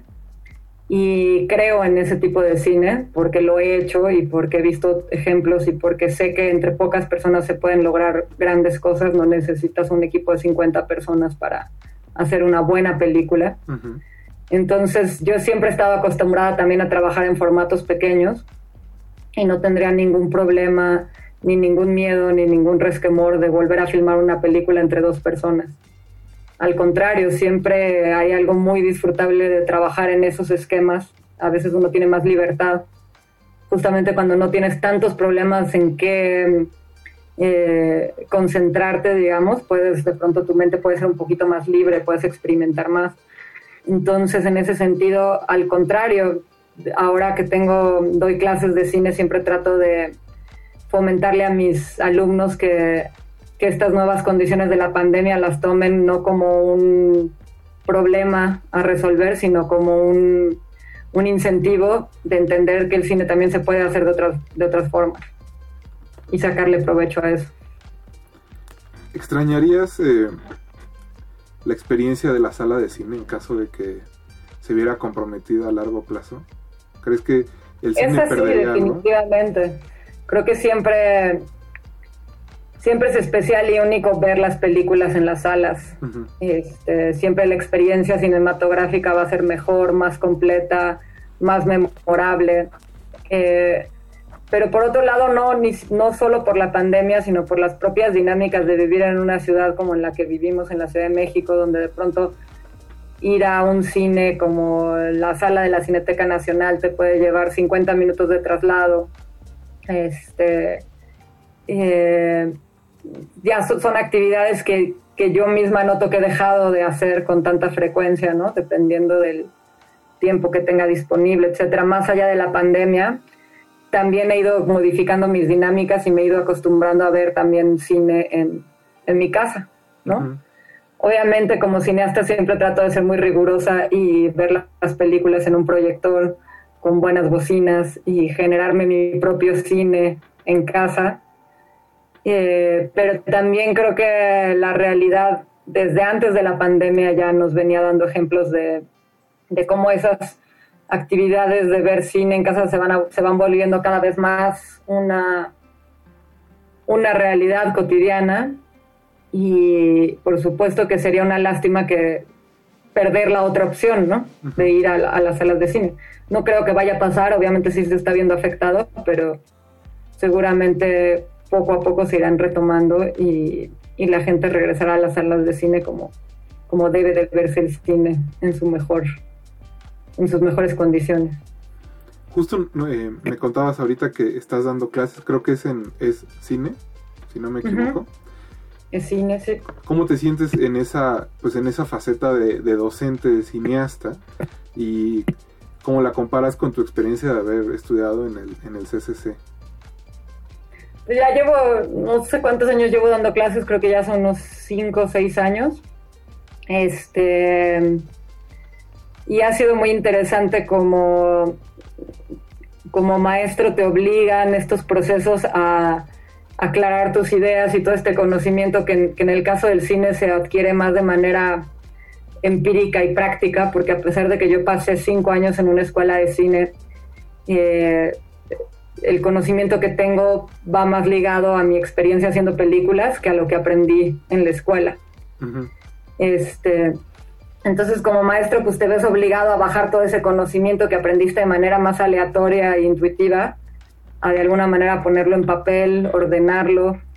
Y eso es una, eso es, es como una actividad que, que, a uno como cineasta creo que te puedes, te, te, sorprende en muchos casos, ¿no? A la hora que organizas tu pensamiento y lo tratas de compartir con alguien más, pues tienes que ser claro, tienes que ser estructurado. Entonces es todo un, es, es todo un esfuerzo que uno tiene que hacer como, como cineasta. Y, pero es un esfuerzo que, que, valoro mucho y que siempre me ha dejado mucho, mucho aprendizaje y, y, lo disfruto bastante. Y siempre pienso en mi propia experiencia como, como alumna, trato de entender cómo era yo a los 18 años estudiando cine y entender qué cosas me motivaban y qué cosas odiaba y y, tratar de a partir de esa experiencia pues motivar a los alumnos de estas nuevas generaciones que, que, son muy distintas a lo que yo viví en la escuela, porque sí estamos hablando de 15 años de diferencia tal vez, 10, 15 años de diferencia donde el cine, la forma de hacer cine, el mundo de los festivales, eh, el acceso que tiene ahora uno para conseguir ver películas, etcétera, se ha modificado radicalmente de lo que yo experimenté como, como alumna.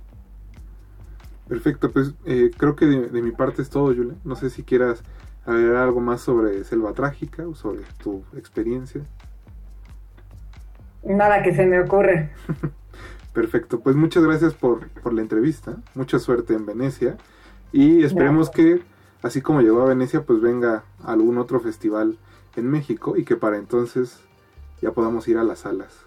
Seguramente, sí, sí, sí, esperemos que llegue muy pronto a México y, y que llegue a las salas, si no es este año, pues pronto en el próximo año. De, de, de retinas. Great song called up in style. Block West all farmers, cultivators, cheese. You know. Toughy me pigeon man, them better than the rest. Jah know me pigeon man, them better than the rest. Tommy said, brought back, bring up here, come give me Lord them text set. Me belong the coop on the tree, make them nest. But Lord, Lord, God them take a set one. Stop, Jah know the pigeon them lay, the egg them hot, and them bring one hen, and them bring two cock. Hey, toughy me pigeon man, them better than the rest. Jah oh, know me pigeon man, them better than the rest. In the morning, them cool and them puff up in chest. And when them hungry, I then go scratch and sniff. Jah know me feed them with corn and something gone. I just the other day two other pigeon bun. Taffy me pigeon man, them better than the rest. Taffy me pigeon man, them better than the rest.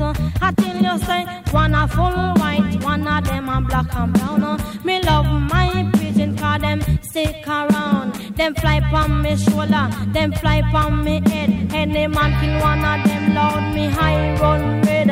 Me pigeon man, them better than the rest. Taffy me pigeon man, them better than the rest. Jah know me pigeon man, them better than the rest. Talk in the morning, them cool and them puff up them. And when them hungry, I then go scratch and something gone. I just the other day two other preaching pigeon Time Taffy me pigeon, them a super duper. Jah know me pigeon, them a super duper. Me get two in and two cock, but me call it cock rooster. Me pigeon man, them super duper. I think look in the morning, them fly, them start to holler when them want feed them water. Slam water and the left me pigeon man, them better than the rest. Jah know me pigeon man, them better than the rest. Say rock but bring up here, come give me Lord them text. Me belong the cook on the tree, make them rest. But not long, God, take a set one on stop. Said the pigeon them layer, the egg them archer. Them bring two hen and them bring two. Hey, I feel me pigeon man, them better than the rest. I feel me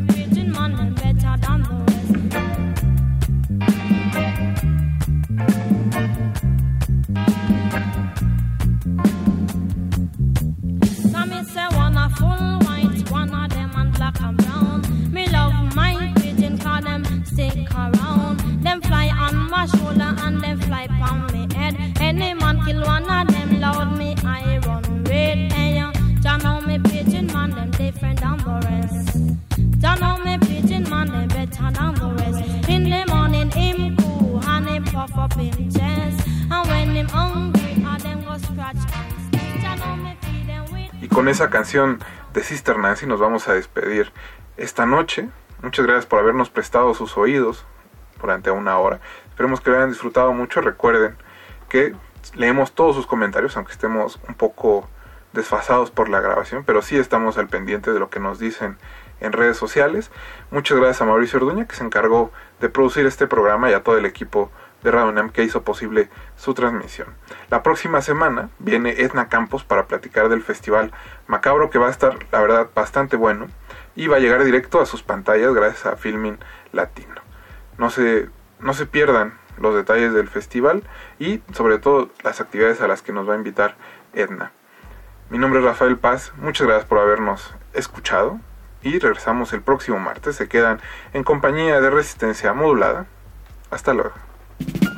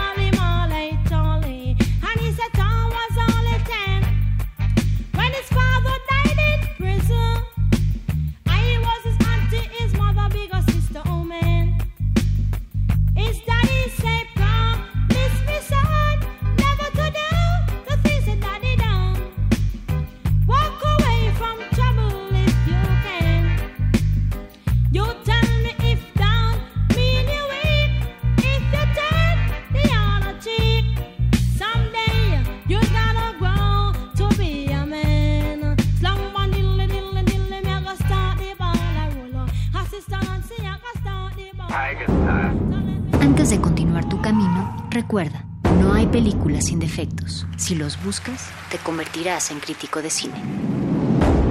De retinas.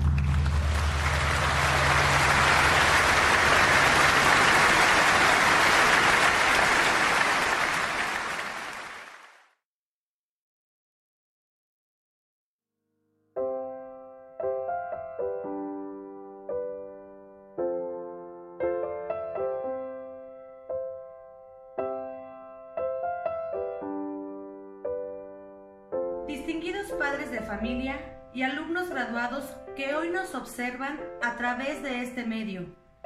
Tengan todos ustedes muy buenos días. El personal directivo, docente, administrativo, se complace al darles la más cordial bienvenida a esta ceremonia de graduación virtual, misma que viene a ser la culminación de seis años de ilusiones, esperanzas, sacrificios y dedicación, y en la que con gusto celebramos el logro obtenido por la generación 2014-2020, que hoy se gradúa.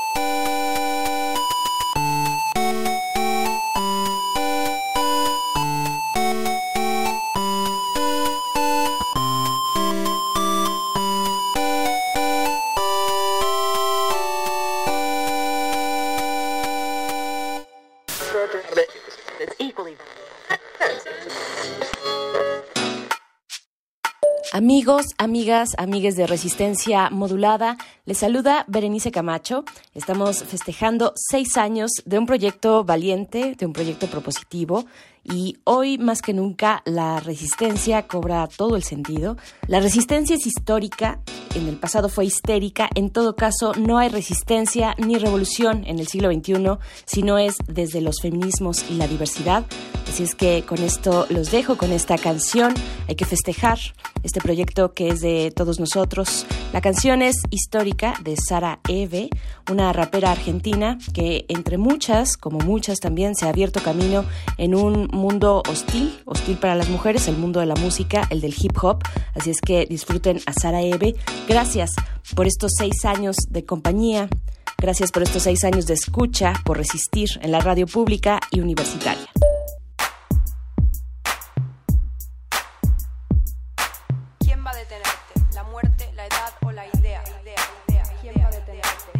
Detenerte?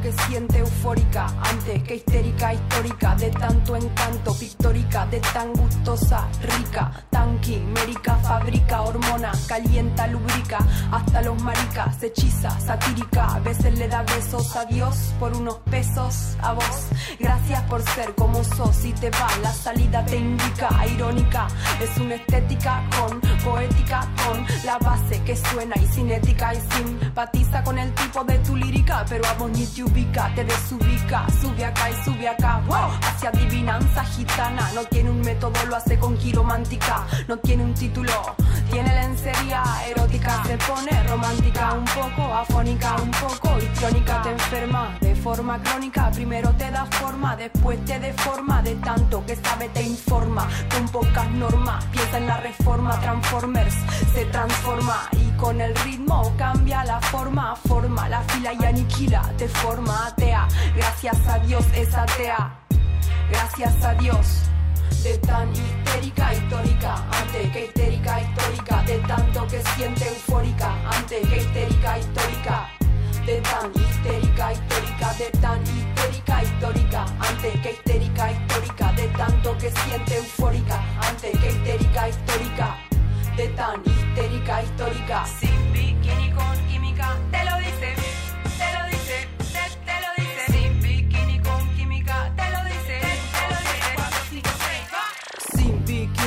química, te lo dice con mímica, cero mística, pura física de este lado, para que me miren y no me toquen desde este punto, para que se acerquen, pero no sofoquen de arriba o abajo, para que me enfoquen, para que empiecen a probar que me provoquen y le invoquen y no me toquen, se siente el espíritu invoquen, móvete Ken, no sumen, no resten, signifiquen, multipliquen, morite Ken, somos adultos pero hay versiones muy muy bichiquen, oh es cuestión de tu gen, gente que te aplaude por aplaudir. Público, bobo como mono, no sabe a quién seguir, no sabe a quién elegir, no hay candidato ni candidata, son todas ratas, mentira las encuestas, por eso yo, por eso yo, por eso yo, por eso yo, por eso yo, por eso yo, y voy, voy, voy, el voto anulo me postulo, voy a ser presidenta, el petróleo no será para la venta, el gas es nuestro para la gente friolenta, cuando sea presidenta Argentina se reinventa, de tan Histérica histórica, antes que histérica histórica, de tanto que siente eufórica, antes que histérica histórica, de tan histérica histórica, de tan histérica histórica, antes que histérica histórica, de tanto que siente eufórica, antes que histérica histórica, de tan histérica histórica. Voy a hacer, voy a hacer, voy a hacer, voy a hacer, voy a hacer, voy a hacer, voy a hacer, voy a hacer, voy a hacer, voy a hacer, voy a hacer, voy a hacer, voy voy a ser presidenta. A veces me resulta como muy sorprendente lo fortuito y lo azaroso, la manera en la que nos conocimos todos los integrantes del proyecto Resistencia Modulada desde sus inicios. eh, y me sorprende que haya durado tanto porque cada día han sido como la reafirmación del concepto en cuanto a obstáculos que se tienen que sortear desde diferentes aristas. Y hoy nos encontramos también frente a otra encrucijada que que parece que siempre va a ser o parece que va a ser el último el último momento o el último suspiro del, del proyecto pero por alguna extraña razón pues se sigue fortaleciendo y, y sigue caminando lo cual es es muy gratificante. Al principio pensábamos o, pre- o preconcebíamos el proyecto como un asunto de pues de radio juvenil, ¿no? Como hay muchos eh, allá, allá afuera, ¿no? Y, y para mí es un gusto y una emoción mayúscula ver que las voces que están incluidas en el proyecto y las entelequías y las sensibilidades pues proyectan un un, un concepto mucho más vasto, ¿no? Mucho más complejo y, y que también atiende a otro tipo de, dinámicas, de ritmos y de necesidades que no son las de la radio comercial. Y, eso es eso es excepcional y me parece lo más rescatable de Resistencia.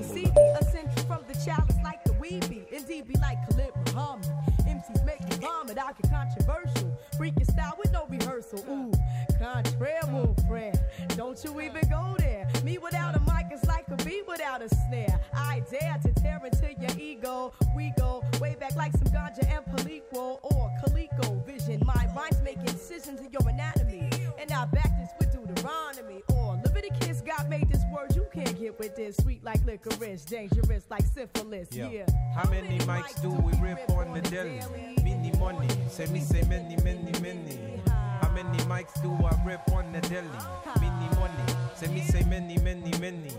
How many mics do you rip on the daily? Many money. Say me say many, many, many.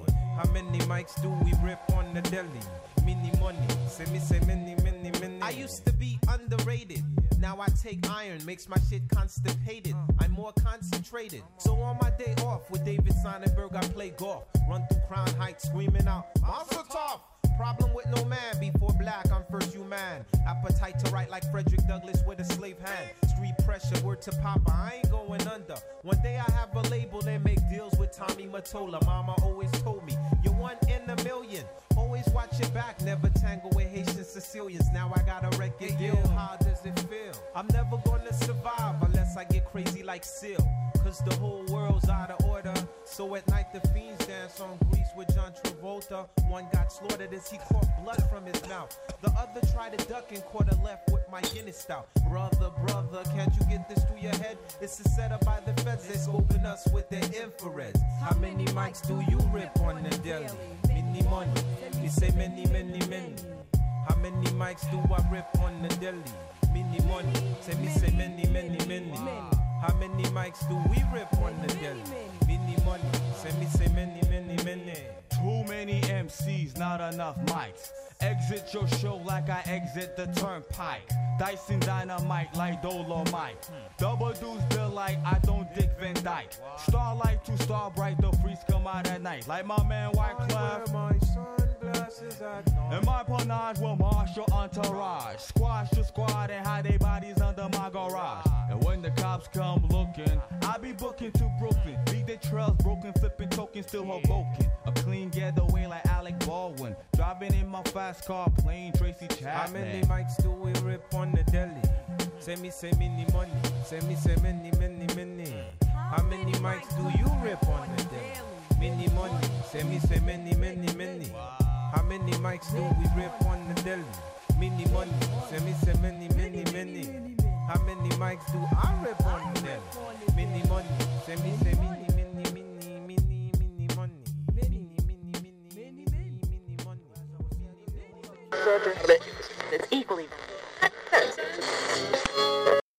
Hola, yo soy Paco de Pablo, miembro de Resistencia Modulada. Desde sus inicios, eh, un miembro feliz por su cumpleaños, seis años de estar aquí colaborando con este gran equipo en esta gran emisora. Y bueno, creo que es una celebración que no solo nos toca a nosotros, eh, también a la gente que nos ha acompañado a lo largo de estos años. Pues un fuerte abrazo radiofónico para todos. Por supuesto también mi eterno agradecimiento a todo el, el honorable equipo de esta emisora y a mis camaradas, mis hermanos, mis hermanas de Resistencia Modulada. Les dedico esta canción. La artista que interpreta esta canción se llama Beli Yunas. La canción se llama Stop Seisku Ag, que significa detén, detén el tiempo. Una frase que me parece muy adecuada para estos momentos, eh, tanto a nivel global como pues para este programa que sigue cumpliendo y cumpliendo años. Eh, esta canción se grabó en los 80, allá en la antigua Estonia, en la USSR, y es una de las joyas que más atesoro, joyas musicales de todo este viaje radiofónico. Y bueno, pues nada, que la disfruten. Feliz cumpleaños, Resis.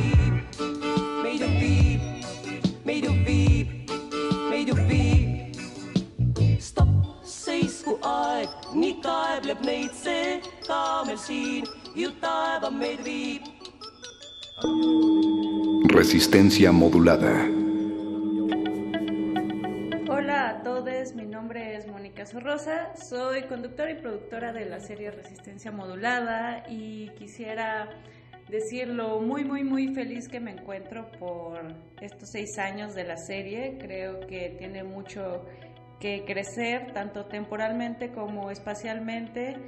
Eh, ojalá sigamos llegando a más número de orejas de universitarios y de gente que está interesada en construir junto con nosotros esta comunidad que habla de diversidad, habla de música, habla de arte, pero sobre todo habla de nosotros y de nosotras mismas.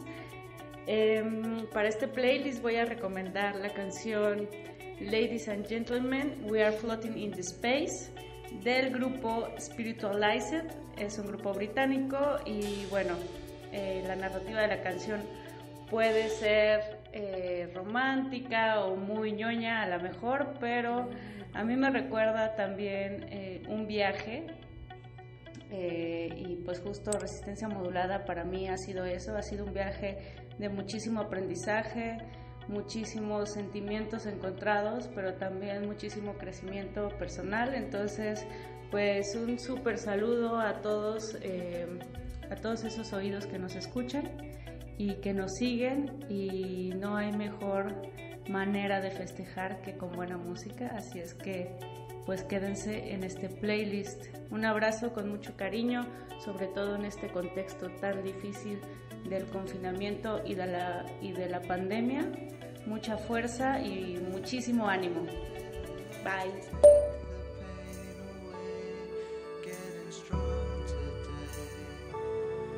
Only fools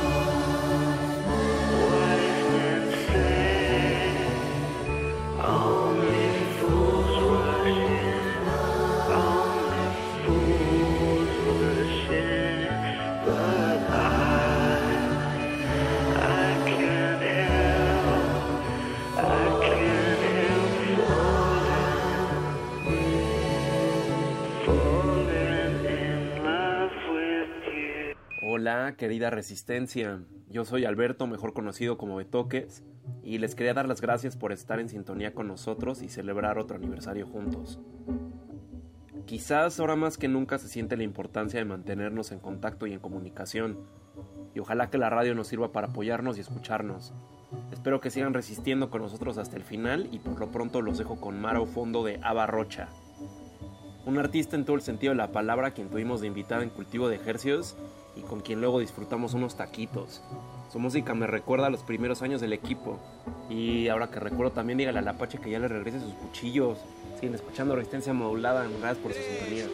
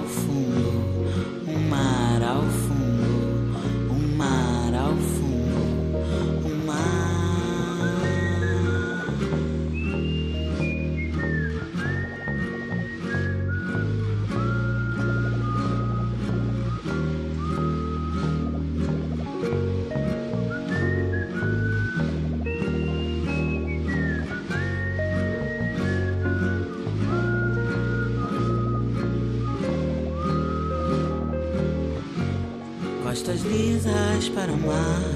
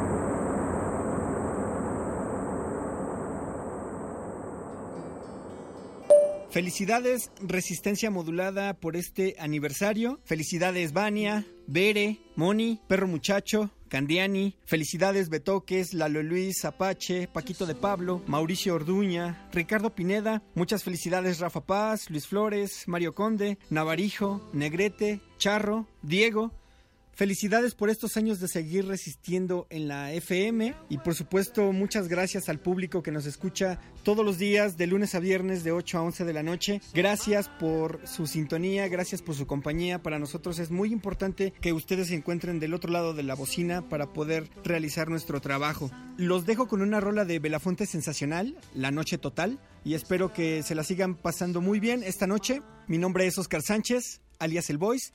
Nos escuchamos muy pronto.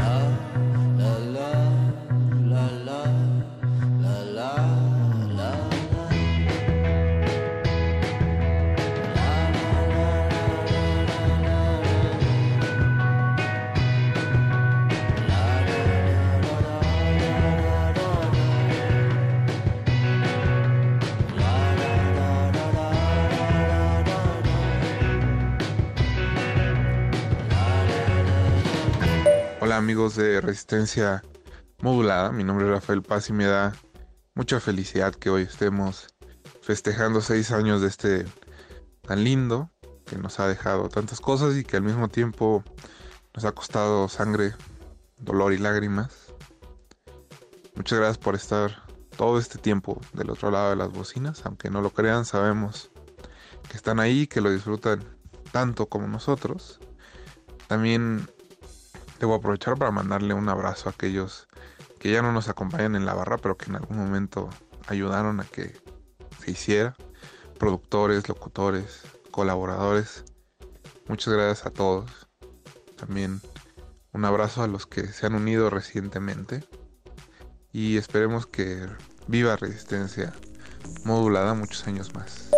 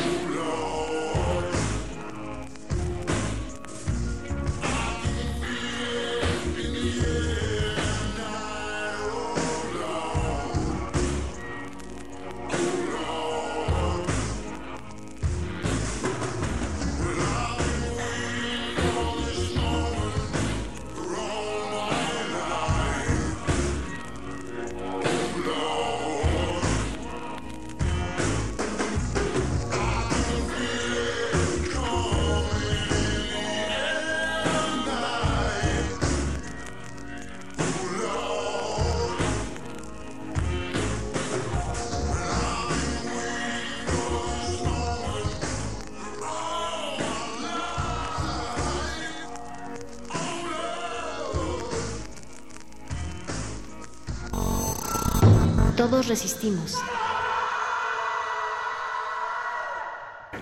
la rebeldía indomable de miles. No nos va a detener. No va a haber paso atrás.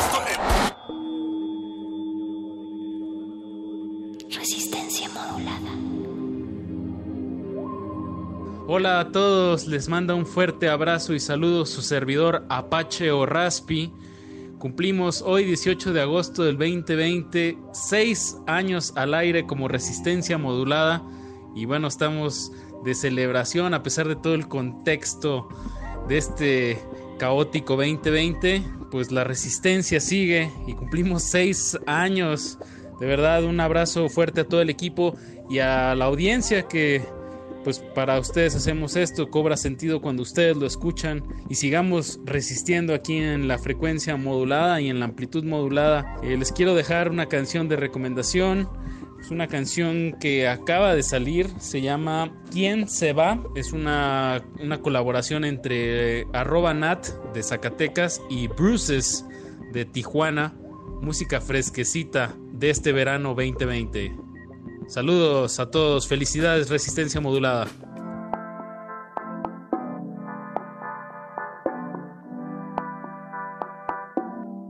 Intento explicarte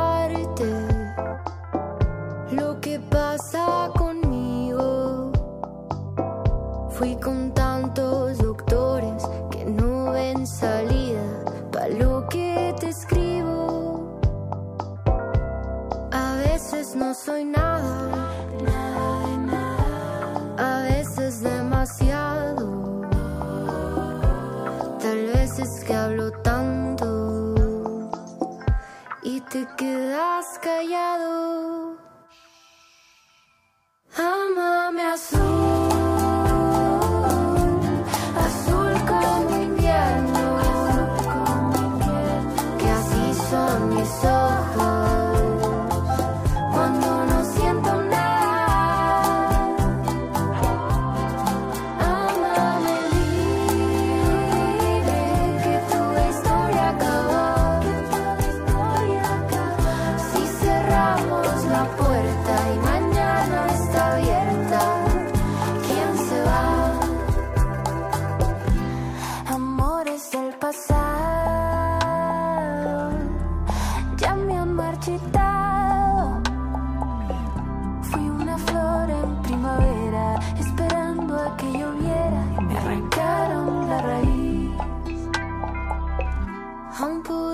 Podemos intentar.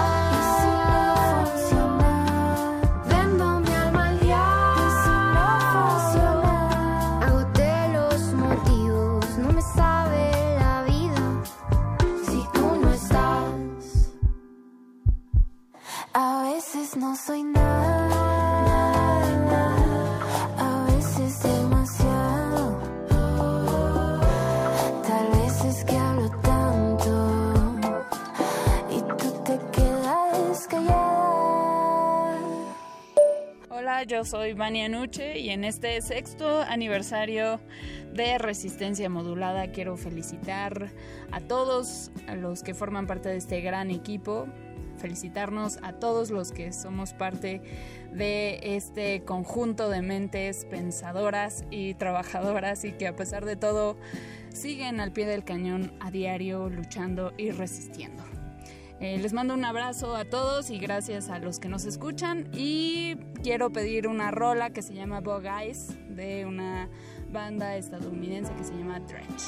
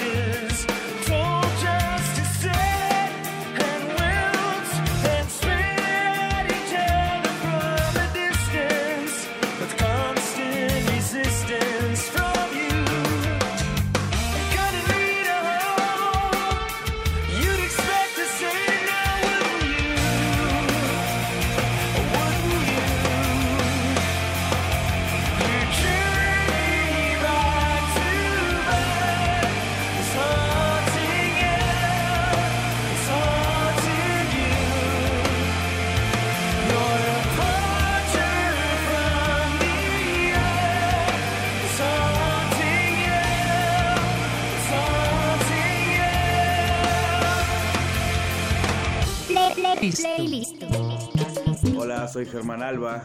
Le charré, es como charro pero con caché. Quiero felicitar a todo el crew de Resistencia Modulada por estos primeros seis años de existencia, así como extender el abrazo fraterno a toda la audiencia que cada semana nos sigue fielmente, ya sea desde su computadora, eh, radio, vehículo, automotor, celulares, en fin, cualquier trinchera sonora desde donde nos hace favor de sintonizarnos cada semana desde hace seis años. Esperemos continuar en sintonía por mucho tiempo más y aprovechando la celebración quiero pedir Turnip Farm de Dinosaur Jr. porque, pues porque. Abrazo a todos.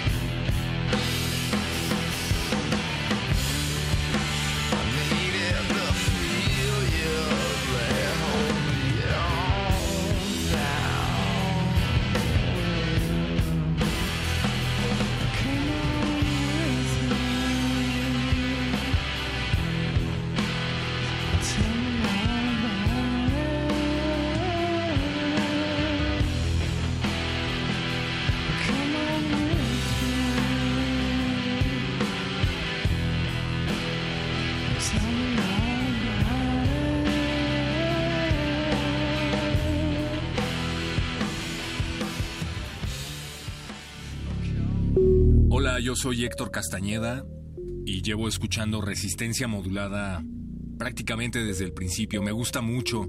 Espero que les den más horas al aire a todos. Me parece que todos son un montón de chicos muy talentosos.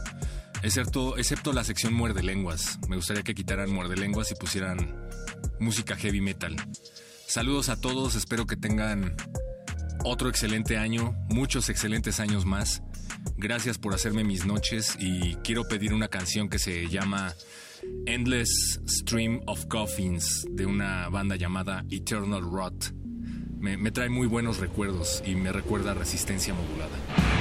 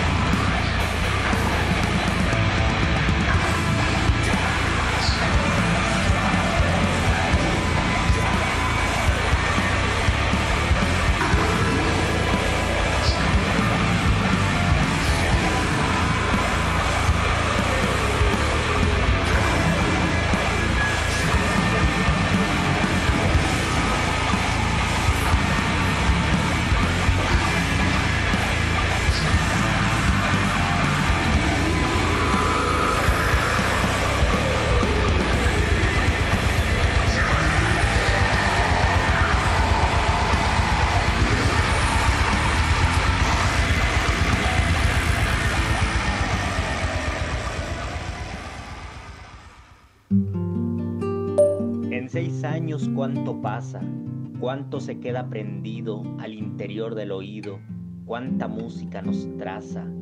El sonido es nuestra casa, es la radio nuestra esencia. En las ondas evidencia que siempre vamos de frente y sabemos firmemente que estamos en resistencia. Resistencia modulada. Resistentes dentro y fuera de la cabina, dentro y fuera de la emisora.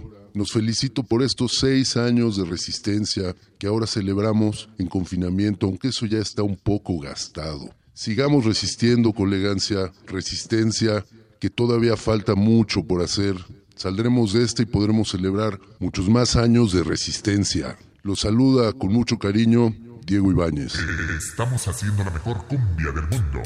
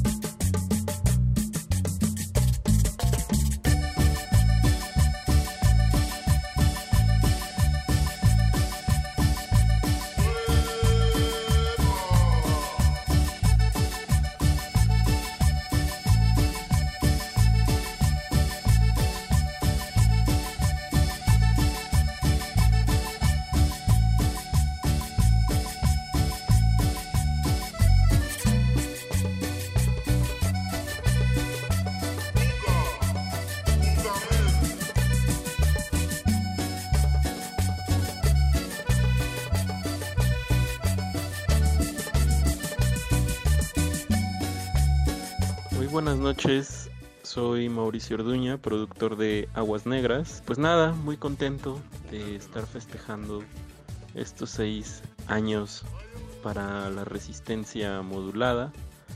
Y pues aquí, desde el encierro, quiero expresar eh, mi gratitud con, con resistencia modulada y por dejarnos llegar eh, principalmente a todo nuestro auditorio y esperando que pues sean otros años más y que esta audiencia y que la resistencia siga creciendo otros seis o más añitos. Hasta luego. Resistencia modulada. Nos han pedido que hagamos una celebración por seis años, que se dicen fácil y, y de hecho han sido bastante fácil, digo.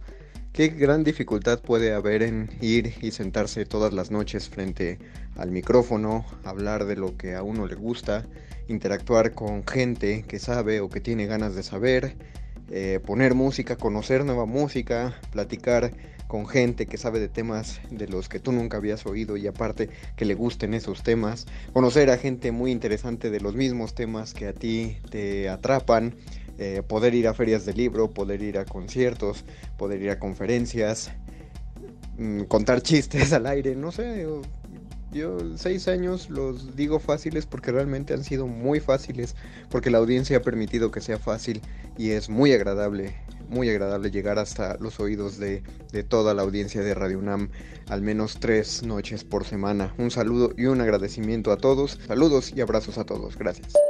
¿Qué tal amigos de Resistencia Modulada? Les habla Jorge Negrete, co-conductor de la cabina cinematográfica los martes en Derretinas.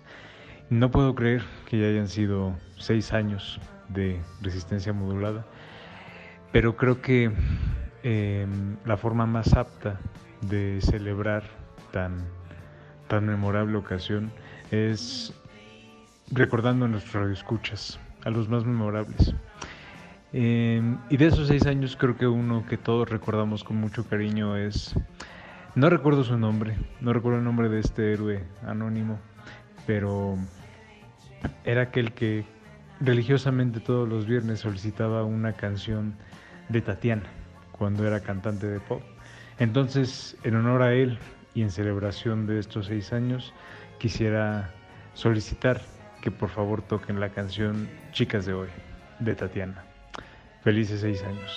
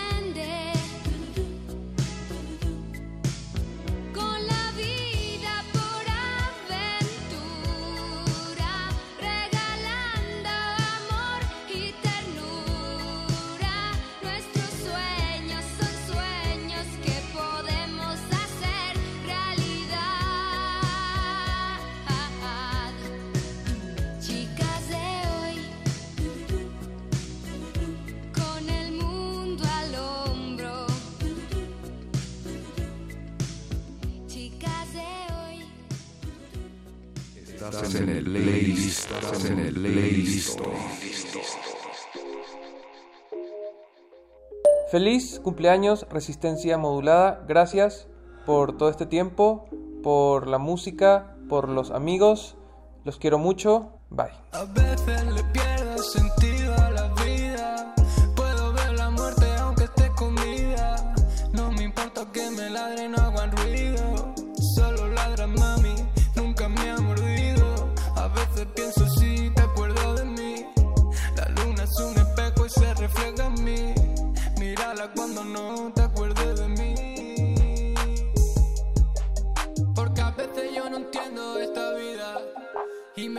Solo veo una salida.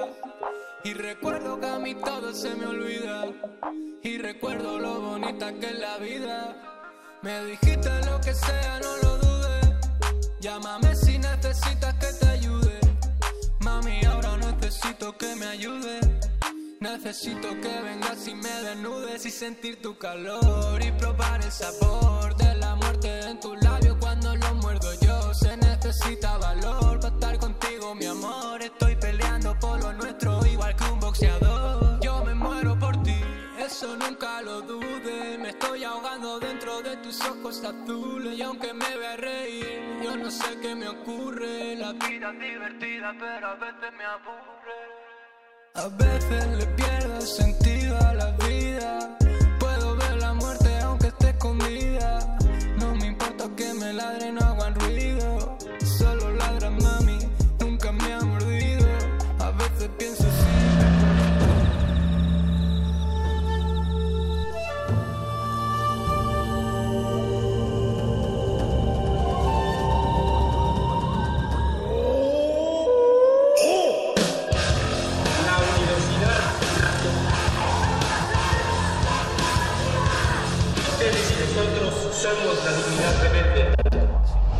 Resistencia Modulada es una coproducción de Radio UNAM y El Universo.